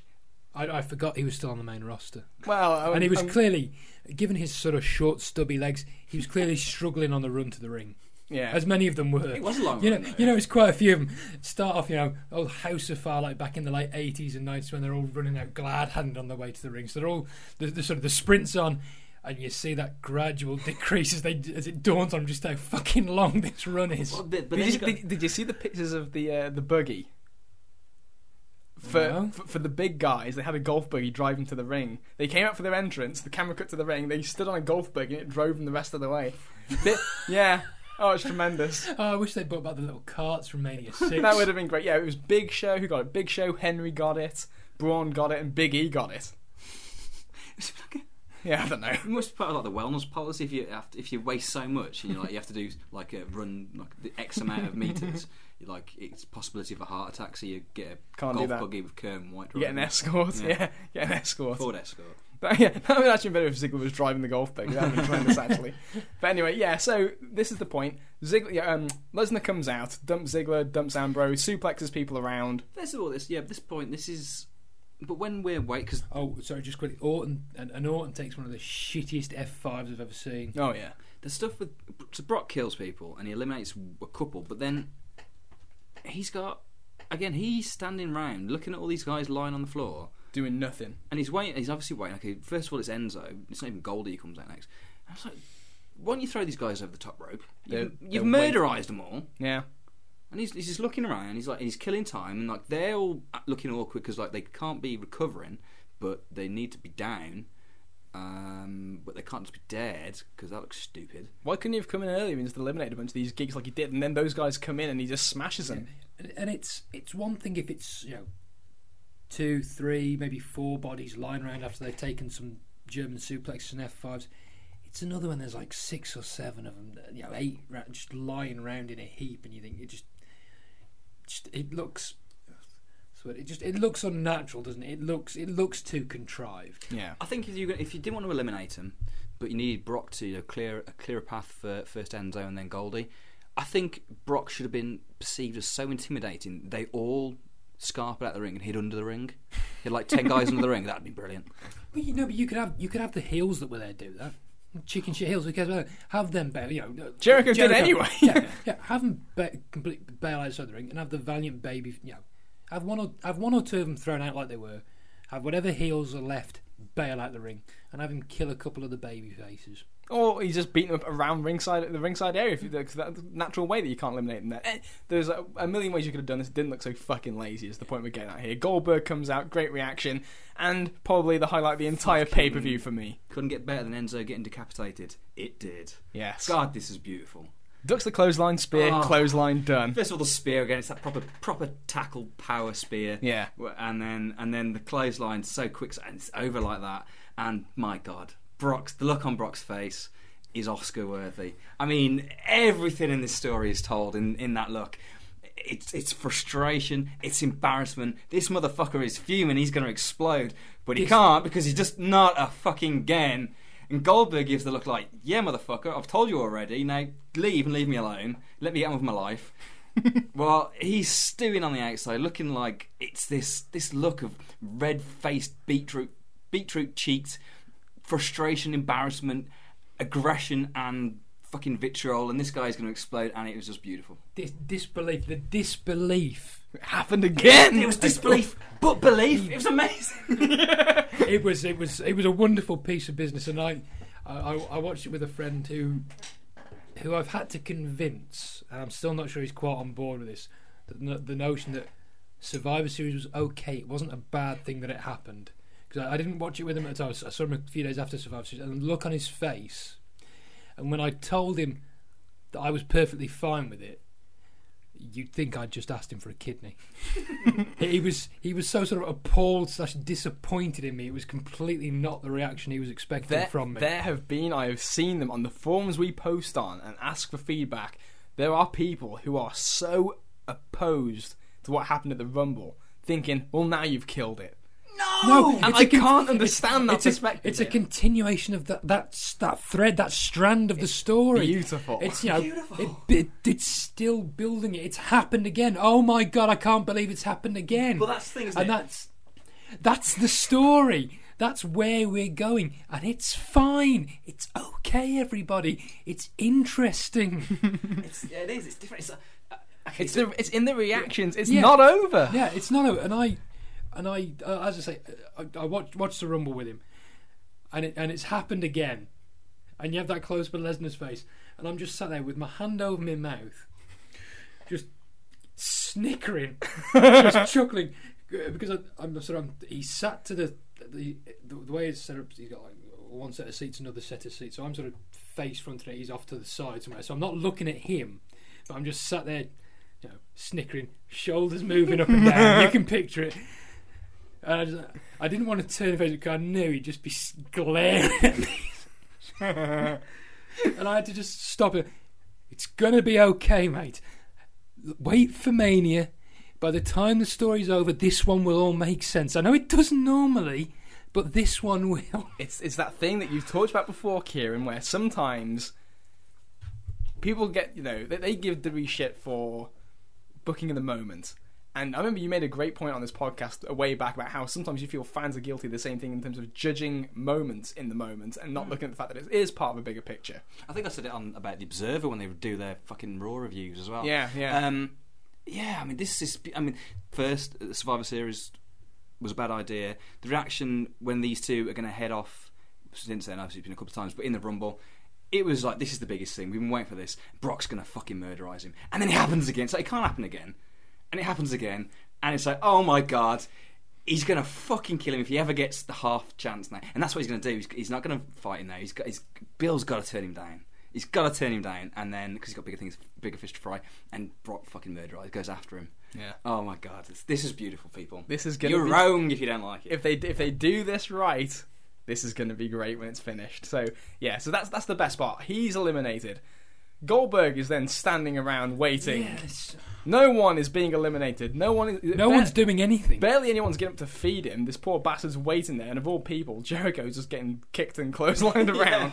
What a pro. Do you think What a pro. They, they forged a bond from the WCW days? Uh, no, no. not, not, not if you ask Chris. no, no. Uh, yeah. So again, waiting around. Here comes the dong. The Undertaker's in the ring, and I could have sworn. Thank, thank God they did it this way though, because I, I was I was waiting for the moment for a piss break at one stage, and I thought Taker's entrance might be it. With that entrance way, as long as it is, and how long his entrance normally takes, I thought, Jesus, I can go for a piss, I can have a shit, I can make myself a cup of tea. So many things I can do whilst he's walking to the ring, and I won't miss anything. So thankfully, they just did this quickly and sped up the process. It didn't because indeed. this rumble had had enough lag at this stage. Exactly. And I don't want to make fun of anybody who's with child. but The Undertaker. I could have sworn it was Jake Roberts in '96 Rumble. He didn't look good. He didn't look fucking good the, at all. The the the, uh, the dead man really did look kind of like the dead man, He he looked like he had like a wig on and, and a penciled in goatee. and a noticeable gut. Oh, oh, but he was proud to show off his fucking BSK tattoo. Oh, The moustache, I just assumed he was a Prince fan. It was like some kind of homage. mm. Um, yeah, the fatness though. Put that away.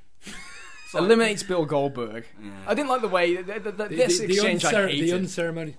The fans treated that like a big deal as well. and that's that's So- I'm so- glad with that. So whilst whilst we've had this lag, at least the sort of the end of the rumble at this stage, you know, has got the fans in. It's hooked them in, so it's working in that sense at this point. Mhm. And yeah, to, to have him sort of so unceremoniously dumped out, uh, referring to Goldberg, that was kind I of a bit. that. It was a bit. Don't um, get me wrong. If anyone's gonna eliminate Goldberg, at least it's the guy who is also considered a mythical Mm. entity. Oh Granted, yeah, oh, he doesn't exactly Oh, look yeah, like I'm, one right I'm, now. I'm, I'm fine, fine with it in that sense, but it, it was just the nature it, of it, it was it was the nature of grab, toss. And it's been so out you go. quick. Yeah, It's just, and granted, you don't want to have too much Goldberg because overexposure is a killer for this. But at the same time, to actually have that great moment of Goldberg, and then for kind of the same thing to happen to, to Bill, I, re- I Corbin and Rusev just dumped out by the way in the middle of this take a Goldberg thing like it was no big deal. yeah. So thanks for that elimination with Strowman. Glad we paid attention to that for fucking half an hour. and then he just saunters away. That's the end of Bill Goldberg. Yeah, It is the trouble though when you've got. It's great having it's a handful of names in in a rumble, like legit names, but you've got to eliminate them. And it's if you're not going to do with pertinent storyline reasons, you you are clutching at straws. And it's probably best if people just if people just forget how it happened in the which to be honest with most eliminations that's the case. Um, I do think we're going to get Taker and Bill down the line though, which is why I thought he eliminated him. Maybe. I thought that from did they was there something on Raw when they kind They of- did the tease of. yeah, I felt that. I think yeah, I think I'll do that down the line. Maybe next year or SummerSlam. Probably next year. Okay. Well, yeah. So, that, that, but this is the thing. You, you, you stockpile all the stars. We're at number twenty-nine. Taker's eliminated Goldberg. We're waiting for number thirty, and at this And- point, and- there is no surprise entrant that is a major league deal. I thought, okay, I Right, haven't. Finn. If Finn comes out, I'm thinking I'm gonna cash in here. I'm gonna look like the fucking prophet Don. No. no, you don't. Dun it, dun it. But that's it's so but that's funny. it. We, we've had, you know, we've we've had no surprises. Sorry, we, we've had no surprises dur- during during the Rumble match, and and I'd mentioned it in passing and thinking, they're not going to debut Joe here, are they? But then, by the time you get to number thirty, and you think, This is well, that's tailor-made. Well, that's, situation. that's that's that's it. But you know, and, and granted, this feeling didn't last with me very long. Don't get me wrong, but it's it's this sense of all the names are out now. You're not just going to have some random, you know, random guy from the from the 80s or 90s as, as your surprise entrant at Yeah. 30. This is not Jim Duggan's time. yeah. yeah. And, and and they're not going to you know, they're not going to be daft enough to go the the Rey Mysterio route again so so soon in, in general you know, generally speaking. So you think for a split second, for, but for a split yeah, but for a split second I thought, well maybe it could be Joe. I thought, I thought Maybe. after the Braun Roman interaction earlier on, I thought, okay, Taker needs an opponent. This is Taylor. So, you know, so what's going to happen now? Who's this going to be? And well, it is Taker's opponent for WrestleMania, and it's it's it's the big dog. He comes out to a shower of applause. Shower of something. As it, the exchange, Roman eliminates the Undertaker, and But but I've, I've got to ask this question because it it really bugs me, and I can't be the only the only person to to have queried it. Having had a world title match earlier in the show, why is he in the Rumble? it's not as if he just decided on the night, oh, I'm going to go in the Rumble. In- in- theoretically, people have had to announce or declare what what have you prior to the prior to the to the event itself. So you sort of think that doesn't exactly speak well of the baby face. Maybe I'm you know trying maybe to be, expected to fail. no, but no, but that's all right. Maybe I'm being too pernickety with it. Maybe I'm being sort of too cute with it, if you like. But I sort of think, well, hold on. He had a world title match, and he sort of baked in the idea that he might lose. So I need a backup plan. Smart man, smart man, Carl. That's not how wrestling fans look at it, Liam. James Ellsworth got in. It can't be Yeah, that hard to come on. get in. The bombs. Well, no, no, but it just he shouldn't have been in it in the sense that he was wrestling for the world title anyway. Well, he should have had the confidence thing. I'm going to be world champion. See, Carl, you're assuming he picked his number prior to the world title match. I think this is a gross miscalculation. Obviously, there was a tombola there. We saw the tombola, so it's a fluid situation, Carl. It's like water. It's malleable. Uh, uh, or something. Hardly your finest logic bomb. Yeah, I was going to say that. and I pulled out of saying that. um, yeah, well, surely this is all all set up as a, as to fuel a heel turn. it's got to be. Because again, yeah, it's To overexposure. twice. This guy he fails. He gets in the Rumble 30, the most yeah, plum spot, um, loses. which is 30 spots, so you get natural heat anyway because no one wants to see you again. Yeah. Then he, he eliminates Taker. And the, he loses. And the facial expression on Roman in eliminating him was terrific and gave me full confidence this guy's going to be a terrific heel. And in a year and a half's time, you're all going to cheer for him. Well, it'll be a year and a half. Maybe not. Within a year, probably within six months of turning heel, this guy will be cheered. But yeah, it, it has to be the heel turn because if if you're still somehow wedded to those, this idea of babyface Roman Reigns, you do not put him against Taker at your biggest show in front of the hardest of the hardcore audience who already don't like you. Hmm. So I mean, if you just look at all the different like, the decisions they've made recently with Roman, they all they're all taken from lessons from the past of you know the Rey Mysterio spot, um, and they do indicate heel heel turn. They just ah, come on, please. Yeah, but I'm I'm not confident enough to give them that credit. So who's the top babyface on Raw if they do this? Braun, Finn. Finn when he comes back. Yeah, Is yeah, that it? Finn, Oh, that's gonna be uh, fun. That's that's, that's not going to get very far. Seth, obviously, if he's Well, we'll, we'll Well, come to that. yeah, but he's yeah. still before yeah, this was put in place. Would have been put in place before he got injured. Obviously. So that would have been like yeah, him. It's the, the, the tease the shield thing, and no, it's Roman who fucks it off because he's a the big dog hunts on his own these days. Ooh ooh. Wonderful. So Roman eliminates the Undertaker, and at that point, with no surprises in this match, all the stars out the way having lasted about two minutes apiece, maybe more in Lesnar's case. You look at the field that's left, and I can't be. I, my heart does not sack. At, at that point, the suggestions that had been made that Orton was a was a quite a yeah was a decent shout, and the company were leaning towards him. At that point, you look at what's left in the ring, you think, Not a doubt. and you think, yeah, okay, yeah, it's Orton. For fuck's sake, it's true. For fuck's sake, it's true. Yeah, absolutely. So, and that's pretty much what you get. So you get a final for Jericho after a wonderful. Well, that was- That, no, that was the thing, wasn't it? The second take is thrown out, and they've and they've booed that. First, the next thing you hear from the audience is a audience. Oh, God. The next thing you hear from the crowd is a Y2J chant. That's not the biggest in the world. Don't get me wrong, but you hear it in your sort of sense. It was, it This was- sort of sums everything up, doesn't it? I'm not sure it was quite as loud as the "This is bullshit" chant after Roman was in the ring for number thirty, but uh, yeah, yeah. But anyway, so this is so you get the final field: Superman punch, goodbye. I, one thing we've neglected to mention is Luke Harper's participation in this because he's a babyface now. He's turned babyface. He's been treated like a babyface on SmackDown this week. Didn't exactly get the uh, loudest reaction coming out, but I, I did like enjoy his involvement with uh, with Bray and Randy. He gets shit candies out now anyway. But the point I just wanted to men- mention Luke because like yeah, I'm very excited to see Luke Harper in this new role. Bit of focus Yeah. on Harper. Come on. Yeah, you know, they they at the moment they're constantly giving the, the rub of the green to big useless pieces of shit.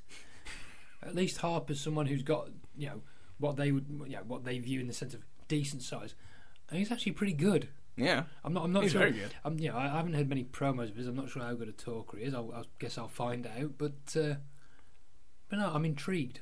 Yeah, I can't wait for him. If it's him, if it's Orton and Bray at Mania, I can't wait for him to lose to both of them in the build-up to Mania. That'd be fucking awesome. it will be.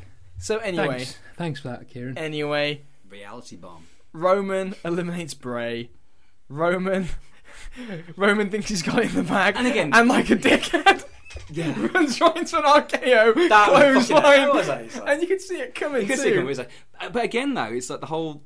Again, con- these are you conscious. had it, things. you have it, you idiots. These are conscious things that you. These are the he- heel heel traits. Um, and like, the, the conscious setup that the only way Orton's going to get a pop by winning is to eliminate the big dog. Yeah, Yeah, it was funny. It's like, li- that was literally the only way the crowd was going to pop for Orton winning. I think. yeah, and it worked because Orton That's what I wins. The crowd goes crazy, and then the 2017 That's right. 2017 Royal Rumble is won not by one of the stars who's in one of the top matches, but Randy Keith Orton, Um, that new hot up and coming he, star. Is he a face or a heel? He's going to be. He's, he's kind of walking He's the line because he's going to be turning He's, face. the, the, the, I think the problem you've got is even with the, the heel dynamic, the crowd have never treated him as a heel during this this entire No. run. They've cheered for him regardless.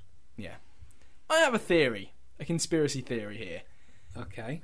This whole thing with Bray started in the fallout of Brock murderizing Randy Orton at SummerSlam and the whole concussion thing that came about and all the blood and all the legitimate injury that came out of it. Yeah. This whole thing, one big make good. I get the feeling with Orton, he's always in a state of either accruing credits for getting them paid back to him for years, because be dropped down, but he's not really dropped down, but he's No. de- defocused, and you know it's a push is just around the corner. And I always get the feeling, especially when he when he starts half-assing it and he's phoning, you can tell he's just waiting for his okay, I got to do this because I said I would do because I'm a company guy. But a push is always around the corner. There's enough times where they've gone back to him to think that he's always, if he's not at the forefront, of, uh, forefront, forefront of uh, of the company's mind, you know, he, he's always sort of in the mix as you know, almost. I don't want to compare him to Brett because I think Brett's a cut above, but um, but in that sense of he's the safe pair of hands they will go back to from time to time. You know, there's a sort of there's a I think in the company's mindset there's sort of there's a there's a comfort level with ha- with having Orton in a, in a in a main position, and they'll sort of they'll go back to him from time to time. And I, I've said I said this to Kieran before we before we were recording them. It's it's not as if I hate Randy Orton by any means. I don't, but I'm just you know, it's sort of easy come easy go with him. If Well, that's it. It's like you, Yeah. you know this guy's not making the difference, exactly, and it's and he's not. And, and, yeah, And- and- they and can say all they want. The main event of WrestleMania. it will not be going to- Randy no, it's Orton not. versus Bray Wyatt. No, it will not. My, but my other thought is Wyatt's winning the belt in the chamber. Which, which, what is the point of Cena winning 16 if he's losing it in two weeks? That annoyed 16 me. doesn't matter. 17 matters. And, and and it would explain why they haven't put so much emphasis on him tying the record. Well, I'm not a fan, and I wasn't a well, fan of the way oh, it was Oh, at well, come on, you know, uh, listeners to, to the podcast and and uh, you folks around the fine oaken table will know I have never been big on Bray Wyatt. I do not see the appeal in any way. So to say I'm not looking forward to, to him and Orton will be uh, something of an understatement. The sto- the story's been interesting. Don't get me wrong. I mean, you know, the stuff they do on SmackDown I've liked, but it's just not the program that needed this win or this focus. They, no, nothing. This feud to me doesn't gain that much from this No, because no, I'm, I'm, not, I'm not massively interested in it anyway. So No, it, it doesn't. But it, it doesn't. But it's that sense of well, that that Taker's not winning it. Yeah, when, once you whittle the field down and, and the say right, Taker's not winning it.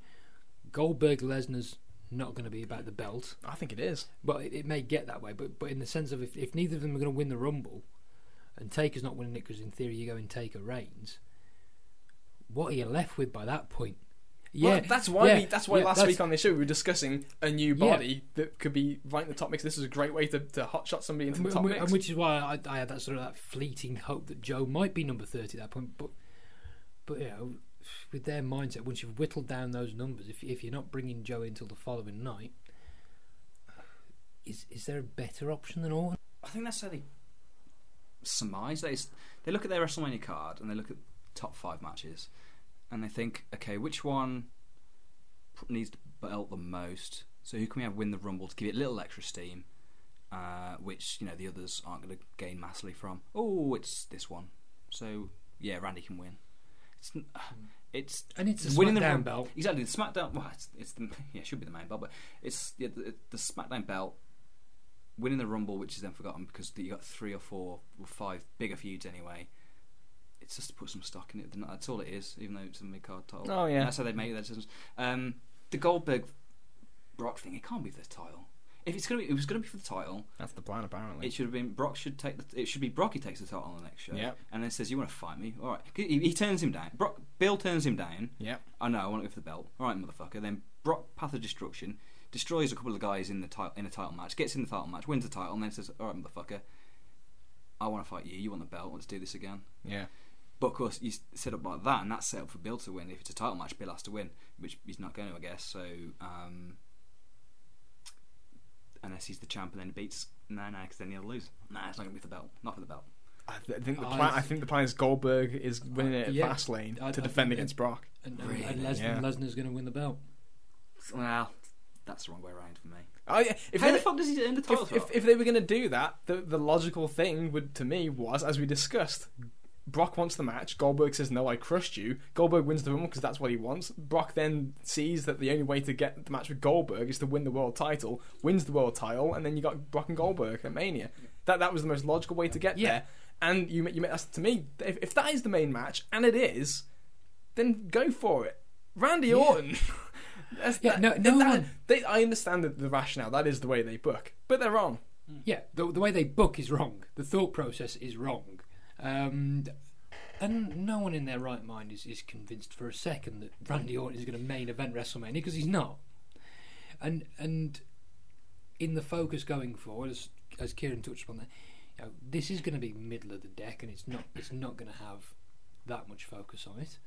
Um, The only justification I can possibly think of is that Cena post Mania is going somewhere else, and they need the new top babyface on the SmackDown show, and you're gonna have Well, Orton as champion with AJ.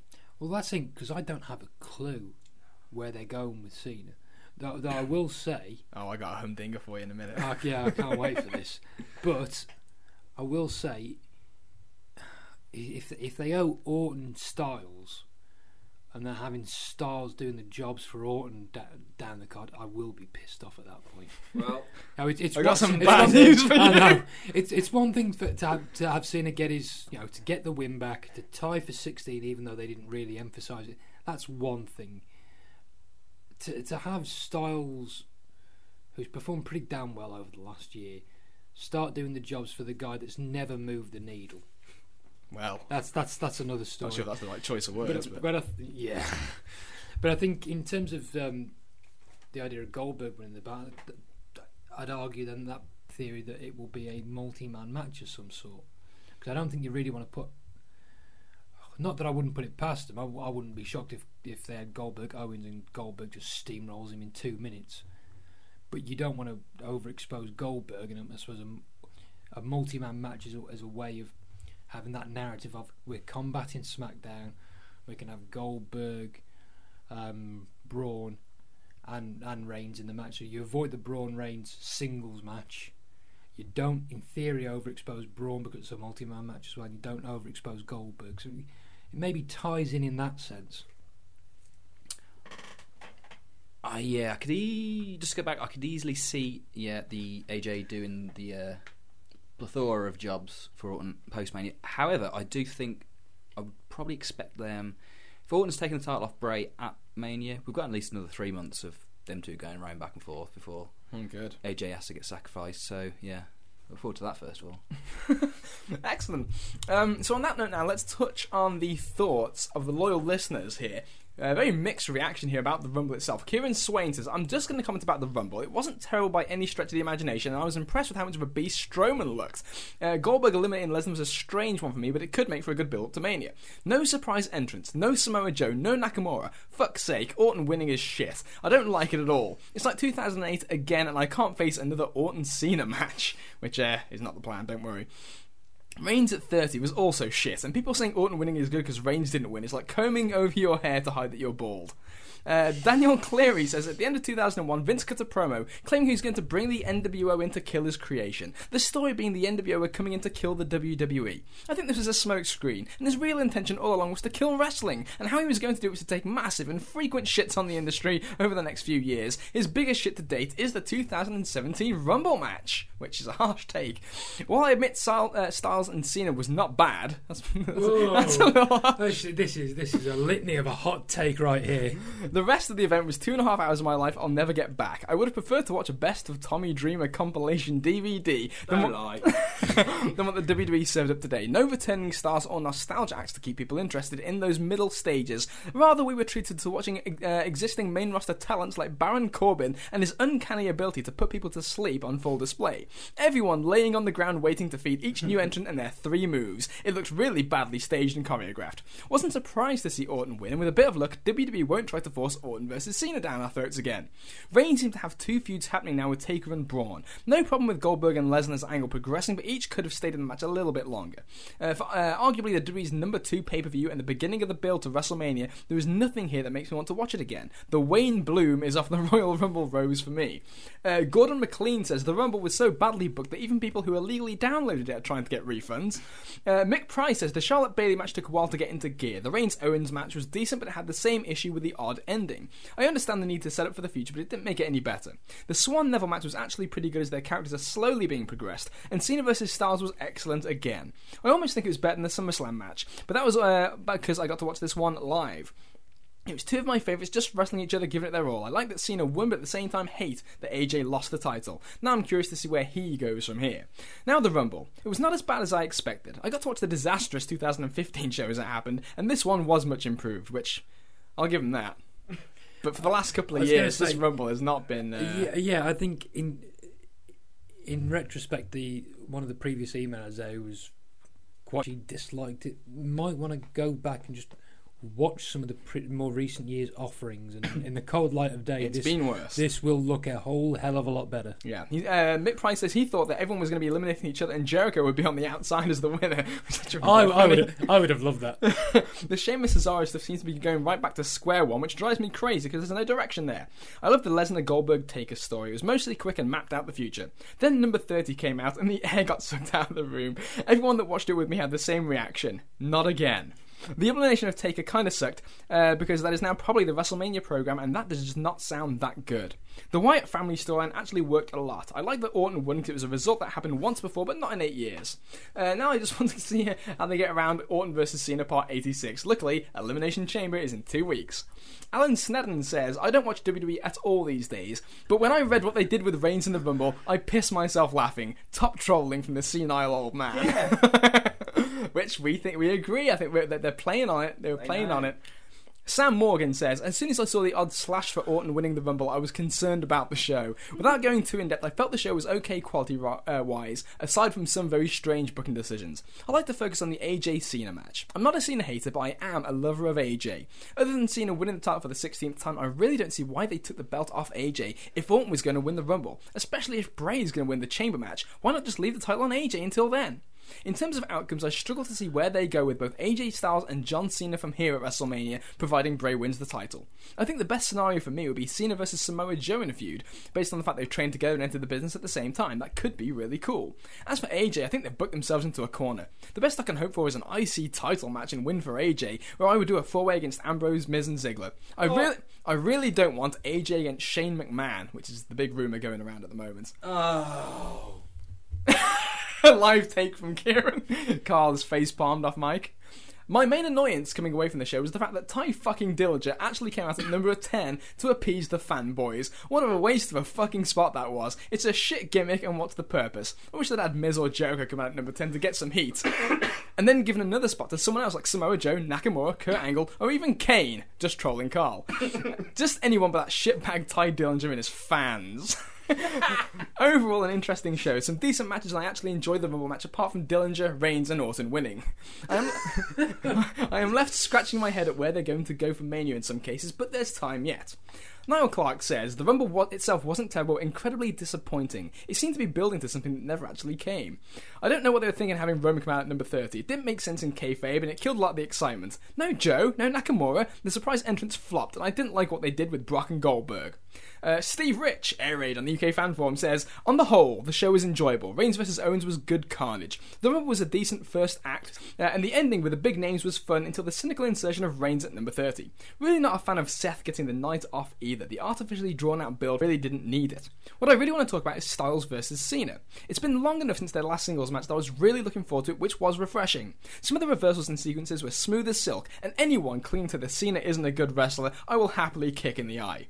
The finish was really good. They built layers of jeopardy throughout the preceding false finishes, not unlike a New Japan home stretch. The finish was decisive, but also made AJ look strong as fuck. They are now tied 1 to 1 for clean wins on pay per view and singles. AJ can point out that he won one more match with Cena, albeit via Bullet Club interference, and Big Match John can rightly point out that he won the most recent and biggest match between them, the one with the belt. I'd dearly love for them to settle the argument in one last match at WrestleMania. If the belt gets moved to Bray in the Elimination Chamber match to force Wyatt versus Orton, I can think of no better reward for the great form of both Cena and AJ than a match with each other at Mania, assuming Taker is getting Reigns. Uh, Rick Skelton, Tiger Rick, says, I'm sure this show, like everything else modern, will get a panning from some of the Fin Martins on the internet. but it was a great show. I wonder what Fin Martin. I think he might have actually died of a heart attack with seeing Tyne 16, Fin Martin. But uh, anyway, top to bottom, I can't think of a better Rumble pay per view. That's an interesting one. Top to bottom, you can't think of a, a better Rumble pay per view. Thoughts on that? Off the top of our heads. Uh, I think 2001. 2001's a good one. 2000 did have a Rumble that wasn't really all that up to much, although the whole show I, I loved. There, yeah. Yeah, yeah. So 2000's a good, a good chat. 2001 had a more fun Rumble. Yeah, Um, well, Ladder match. ladder match. The, the tag match is fine for an opener. Tag match is good. I Triple H and Angle's good. Good, yeah. Yeah, yeah, that's, that's, that's a good one. The undercard matches range from good to absolutely magnificent in the case of AJ and Cena. The Rumble itself was excellent for the first third when Strowman was just killing people, and great from the last third when it was just star after star. It dipped in the middle but had some great spots like Strowman versus Hosses, Jack Gallagher's Mary Poppins jump, Ambrose conning Ellsworth to run in, uh, Goldberg having Brock's number, and Reigns entering at 30 to troll the world. Great stuff. If I'd booked, I'd have had one or two nostalgia surprises, not bothered with Dillinger, who's a five at best, and had more people lined up for Brock to murder before his bit with Goldberg, but these are minor complaints. And finally, wrapping up the feedback here, Jeffrey D.R. Wall says the undercard was solid. The women's title match was a good one. Bayley looked like she was out of her depth at points, but still pulled out a decent performance. Then Charlotte does the job on Raw the night after, which infuriates me. Reigns versus Owens was decent. Jericho looked like he was doing a brilliant job selling the cage, and Reigns sold some of the stuff in the match really well. His expression when he saw the big stack of chairs he almost ended up going through as an example. Uh, the table spot and the chair spots were good, then the Braun interference at the end took me by surprise, but previous Reigns matches still had me thinking he was going to be kicking out after the attack. Neville versus Swann was alright. I like Neville but can't be bothered with Swann. Hopefully it's Neville and Jack Gallagher at WrestleMania. The network feed kept buffering, yeah, same here by the way, uh, so I ended up logging out and finding another way to watch the rest of the show but missed the portion of Styles and Cena. Uh, from what I saw, it was the match of the night and probably in the running for the possible WWE match of the year. I like the new aggressive Cena. I saw a couple of the sequences with them teasing Cena's five moves of doom with AJ reversing them, and the tease of AJ busting out a Kippa. The finish with all those AAs was like something from a New Japan show, and I uh, wonder how much of that was down to Styles. It's going to be interesting to see where the SmackDown title goes from here, and I like that the crowd could drop their John Cena sucks routine to give Cena legit pops for picking up the belt after the match. Uh, I thought the Rumble match itself was well booked. Ziggler did the exact same shit he normally does as a babyface, including going straight for the Miz when he came into the match. So it looks like the heel turn's going well. Apollo Crews was just there, as was Kalisto. Some of the match felt like it was treading water to build to the bigger names coming out at the end, but it was still a decent match. I had a sinking feeling Reigns was going to win when he trotted out at number 30, but was relieved rather than pleased that Orton won. I don't really see what Orton winning the Rumble has in store for uh, regarding the Wyatt family situation, but will certainly be intrigued to see how it plays out along with the other events on the road to Mania. I also totally lost it when Joe destroyed Rollins on Raw, but that's just me being a big Joe Mark. So uh, that's the uh, the feedback there. A lot of interesting takes, mixed bag, like we said. But that last point there, Samoa Joe debuting on Raw, attacking Seth Rollins. Triple H is heavy, according to Michael Cole. Sets us up now for the final part of our discussion this evening, which is directions towards WrestleMania and, uh, and what we're expecting. And of course, as we started this podcast, the news that Seth Rollins' knee was injured legitimately in the uh, Joe angle puts Fastlane and Mania in doubt. So I was going to say, I'd, Curious. I'd heard he was injured, but I, I wasn't sure if they mentioned how serious They haven't it yet. It's still. I think they're doing the tests upcoming shortly, but the fact they have to do tests uh, is, is not. Is, a, is a cause for concern. yeah, Um, I'm a bit, I'm a bit mixed on the Joe Joe debut. In the sense that I, I was really hoping it would be on SmackDown because I just I wanted him away from Triple H's orbit. I didn't want him anywhere near him. I didn't want the association. I'm kind of clinging to the hope, and I realise this is ridiculous, and it's the hope that kills you. But I'm but- Every time. but I'm cling, I'm clinging to the, the hope that Joe could possibly just be a gun for hire in general and isn't necessarily wedded to either roster. I know it's probably bollocks. I know it's not going to be the case, but that's that's what I'm clutching at at this. I would rather have him introduce as his gun, Triple H's gun for hire, God's gun for hire, than The creator. than being a guy in the Rumble who gets eliminated. I'm sorry, and the same with Nakamura. As a mark, I want to see Nakamura in there or someone or Balor. Well, Balor just to win to be smart, but um, yeah, if it's, I'd rather. If a new guy was into I'd win, I'd have been up for that. Yeah, I don't want. I'm, I'm just not as. I guess I'm. I don't think I'm into as rumbles as other people. I mean, my hatred for battle royals on indie cards is goes without saying. Lazy fuckers. um, Right same. up there with the money in the bank concept on these uh, indie shows. Oh God, yeah. Always a winner. Fucking hell, yeah. In terms of actually getting guys over, it's so hard because you're eliminating guys, and there's so, and there's only so many. It's so when you put so many storylines. If you want a lot of storylines coming out of a match, it's really hard to be creative and different. Um, it, and with that being said, obviously with Orton being the, the, the outcome, it kind of lowered a lot of things for me. Apart from Brock and Brock and, Brock and Black Bill, and Goldie was great. good. I expected Joe to beat Rollins. If they actually did the match at Fastlane, I figured Joe wins because of Triple H.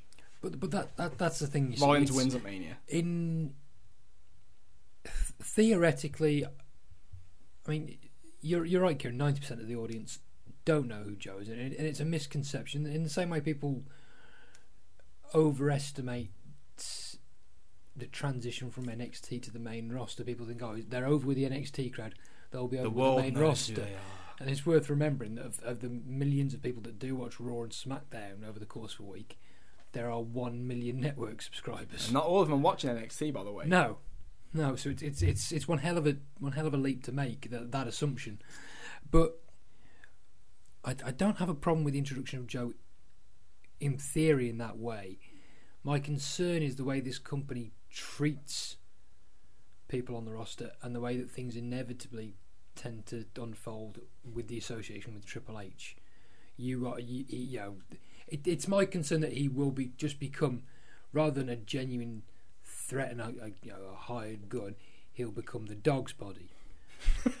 and whilst and whilst you've said there, Liam, that you, you think he beats Rollins, I don't think he does. I, I think I think Rollins beats him. And if and if it was just as and I listened to Wrestling Observer live today, and admittedly this is Mike Sempervive's take, so you know not so much a pinch of salt as grains of the fucking stuff. but but he, he, he, he made the suggestion that a loss to Rollins isn't the end of the world for Joe. And in theory, no, it isn't the end of the world for him. But It's hardly fucking. but but it's hardly a stellar start. puts it- And we yeah, and, and the way this company uh, works with its wins and losses, we know that it's never just one loss for someone.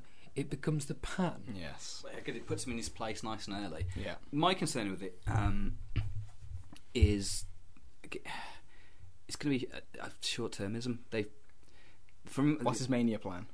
was your well, point yeah, before we started, Even uh, he's brought in. Okay, we're going to bring him up. What could do? Oh, cool. We'll have him run interference to string out this Triple H for Seth thing. But what are they going to do with him? There's no way. There's no way Seth should lose to him if he's if Seth is if they had stock into Seth for whatever reason, um, right or wrong, to then being in, a, a featured match of Triple H, who's going to be losing in the build up to that.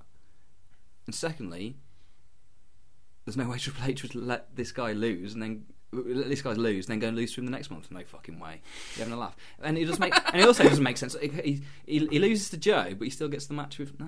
Well, he'd lose because of Triple H. He's not fucking tapping out clean to the choke, But that he? makes no sense. He, but he's, but he's Joe's in there as a roadblock. So if Triple H is just then removing the roadblocks to have the match anyway, it's fucking bullshit. Well, That's- that, well, that- makes that- no sense. That's what I'm saying by my irritation at the framing of the position of Joe here, because, like you say, it's it, it's it seems like it's got one one outcome. Even then, if, if he beats, if if um, if Joe beats him, if Joe were to beat him, what what reason would Triple H have to give him the match? Exactly. You've got to find one hell of a. well, This company wouldn't find one hell of a creative way, but you've got to you've got to do something pretty serious or pretty heavy for Triple H to then want to wrestle. I think they got to do that anyway. I don't see how the Joe it beats Samoa Joe to Triple H. I've got I've got to stop him myself. So Joe looks like a twat. Thanks for coming. And That's then I mean. and then the creator comes in to to, To turn- destroy. to, to be the destroyer. Wonderful. Yeah, that fucking promo on Raw. Oh yeah, let's talk about That's that. that's just you know that was I loved him after that. that's that's harking back to tri- Triple H 2006 with John Cena, Yeah, just burying outright. yeah, that was wonderful, wasn't it? The fans chanting Triple H. as He talks about Oh. how he, I'm trying to create for you fans. What a guy! He's a real piece of work. I loved it. Um, yeah. Vintage trips. Didn't he look tired though? I thought he aged ten years in the last Ah, six months. eh, to be fair, it's he's had a long weekend probably. Hmm. They all have, but Vince didn't look like that. He held it together. I'm not sure if he botoxed his eyes as well as his ball sack, but it's all. Uh, yeah, he did look tired. Old Trips did. Felt for him there. Indeed. Maybe he's just playing for Bayface sympathy there. Who knows? I thought. Yeah. Look how hard I've worked this weekend. Look how tired I am. I haven't, I haven't slept for you fuckers. Now this nerd's getting in my way. Yeah. Yeah, compare that to some of the Bayface promos Seth Rollins has cut in recent times, where they threaten to show up at They- their fucking house and beat up their kids. He, even before all that lunacy, you know, I'm a babyface now because they chose the wrong person. They didn't stack the deck in my favour. They stacked it in favour of someone else, and that's not fair. Yeah. Cheer me, actually- love me. That goes back to the thing about the Triple H's heavy line that I think is what annoyed me. Is it's the obviously the whole point is he's the new version of what Seth was previously, and I just couldn't get out of my head the idea of Seth was so subservient. It's not like Seth was the star of the authority act. Seth, Triple wa- H was. Seth, Seth wasn't his heavy. No, I know, but the point is the association with Triple H is always about Triple H. It's not about the guy. It's Yeah, the, the association. So when it's that's what I'm talking about by positioning of the association, but him and Triple H together is not going to make Joe what we think he could be. Now, speaking of the other bit part players on this WrestleMania, Yeah, you've um, you've teased us throughout this show. boy, what a tease this is going to So be. uh, yeah, I'm I'm already in a sort of state of despair at the jobs that Styles is going to be doing to Randy Orton. So tell me how this is going to get worse. All right, so the the current lineup as it's looking, uh, Ever the optimist that I am. thoughts around the table. We've got what looks like Goldberg, Lesnar, perhaps for one title, perhaps not.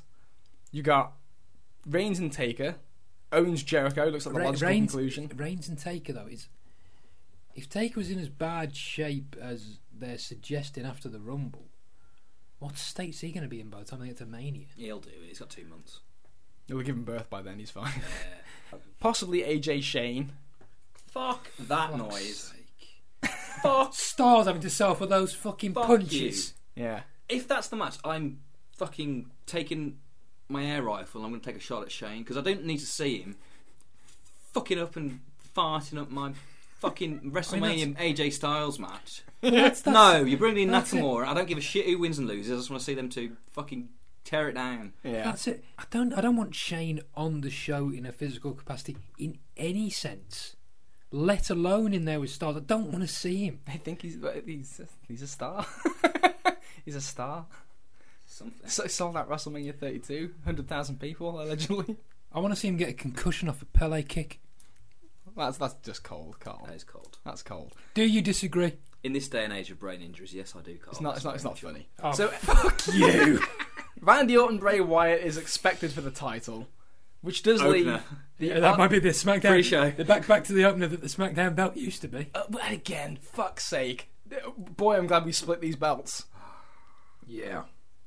One of these is getting the fucking fuzzy end of the lollipop. It's not going to be Goldberg and Brock Lesnar, I'll tell you that much. Anyway, which of course leaves us with the unannounced John Cena, with no. If, if, if he's losing the belt at Elimination Chamber, with no obvious direction to go anymore. And apparently, Oh god. the rumour that's making the Oh. rounds, and I hope that this gets dispelled before the time people listen to this, is Cena and Nikki against Miz and Maryse. Fuck. oh No. god. No. Meltzer said on Observer Radio that people aren't going to like the news of what Cena's match is, and then that came out shortly afterwards. Not from the Observer, granted. They're they thinking like Miz? No. What a waste. Well, obviously they're high on Miz, aren't they? So Yeah, well, they've obviously been smoking something. Mixed tag. Looks like Dusty and, and Sapphire against Macho Because- and Sherri. because it's not it's not as if you know we don't have previous case studies of interaction between Cena and Miz. hmm Yeah, once Well, Rock is there. Maybe Rock's going to interfere in that too. I hope so. Still Maryse. I wish we had a webcam sometimes, and this the, Carl's Carl face- can. Carl Cam would be money right now. Oh, God, ten years ago, you'd never find me sitting here thinking, poor John Cena. But fucking hell. Again, unconfirmed. It's all up in the air until it actually happens, and I don't think Well, yeah, I mean, Vin- Vince could have a stroke overnight and change his mind. And who knows? Who knows if the source of this rumor isn't, you know, like Vince Russo is the informer or something like that? Yeah, who knows yet? Until it's uh, confirmed Vic, by Vic Venom. Vic Venom, a more credible source needs to confirm that that's the case. But yeah, when people are saying it's something that's not all that interesting, that's apparently the uh, the, the the word on the street. So that's what it's looking like. How are you feeling about WrestleMania 33 in terms of future directions? I Uh, actually. by the way, I don't even know what Braun would be doing on this show. All the time he's been given, he's getting the battle royal.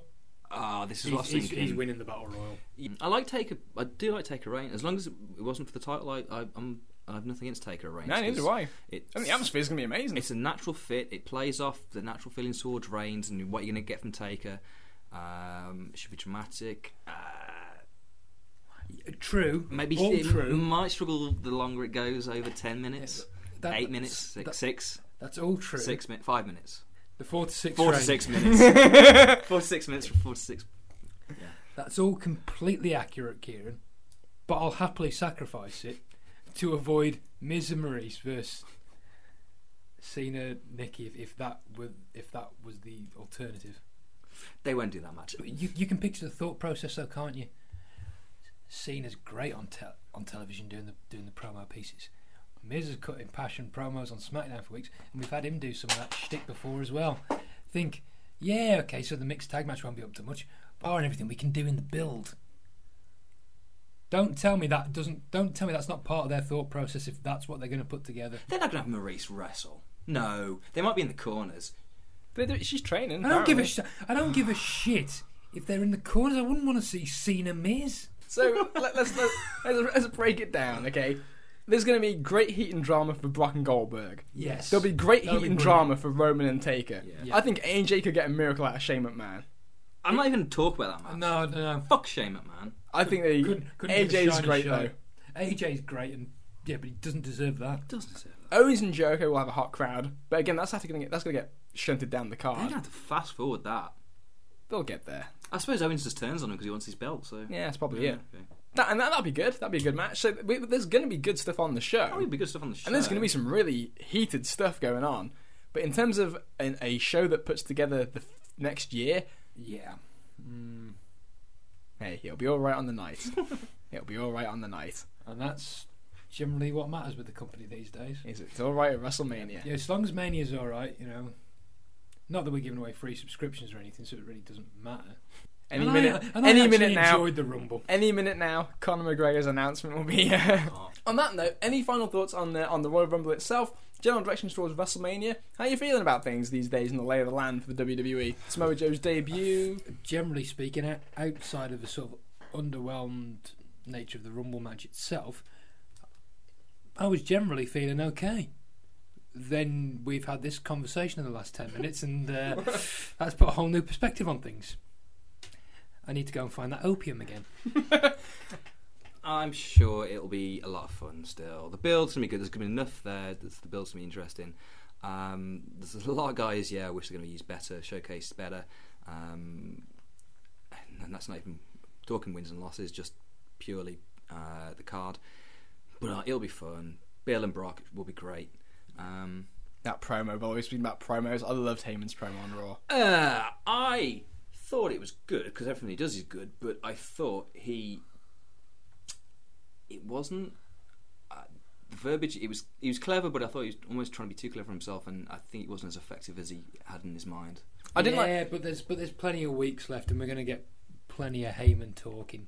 Well, this is it. Wonderful Especially if Heyman Goldberg promos. turns him down. It's, it, it was almost too intelligent, I suppose, at the end when he tried to tie in the yeah, but, which is the, the thing. Was like, like the whole promo, like the whole premise, but the whole thing of like the the confidence. I I wanted more desperation, I guess, out of, the, out of the two of them.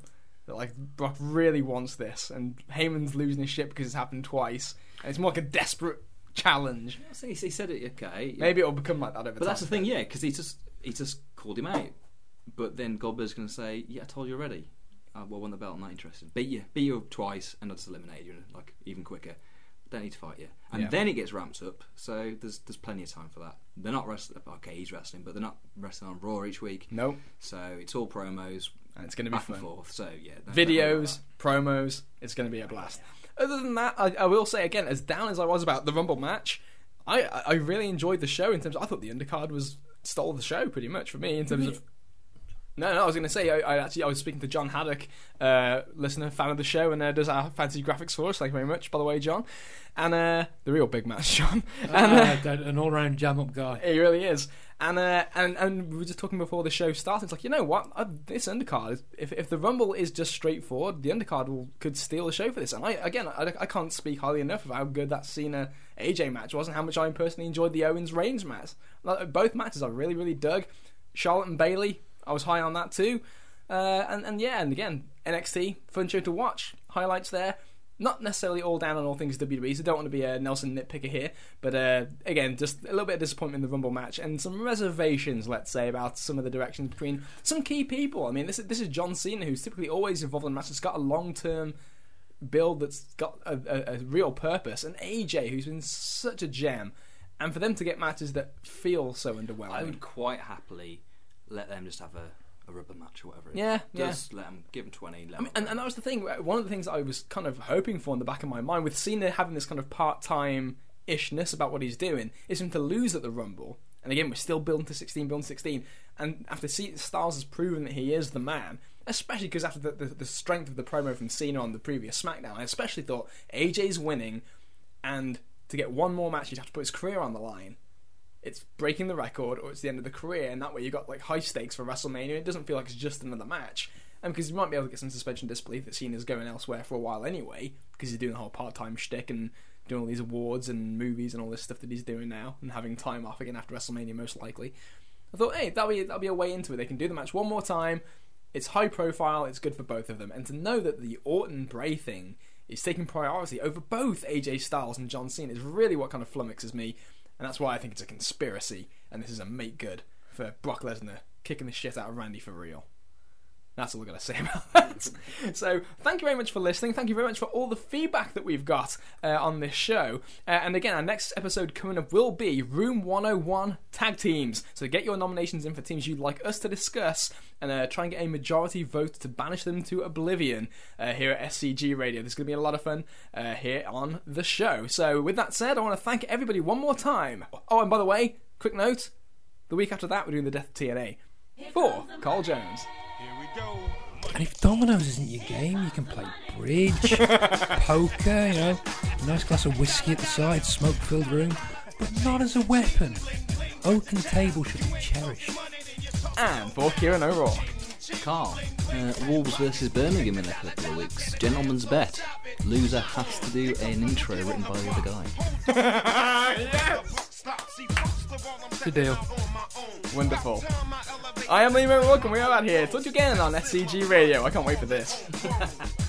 Reeking testosterone. Power and money got me crazy cocky. No longer need you, Poppy. I know you're mad because you can't stop me. And if you wonder how this player done scooped your honey, I think she smell my cologne. It's called brand new money. Making major moves, man, ain't a damn thing funny.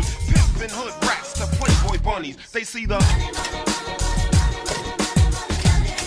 See it, they see it.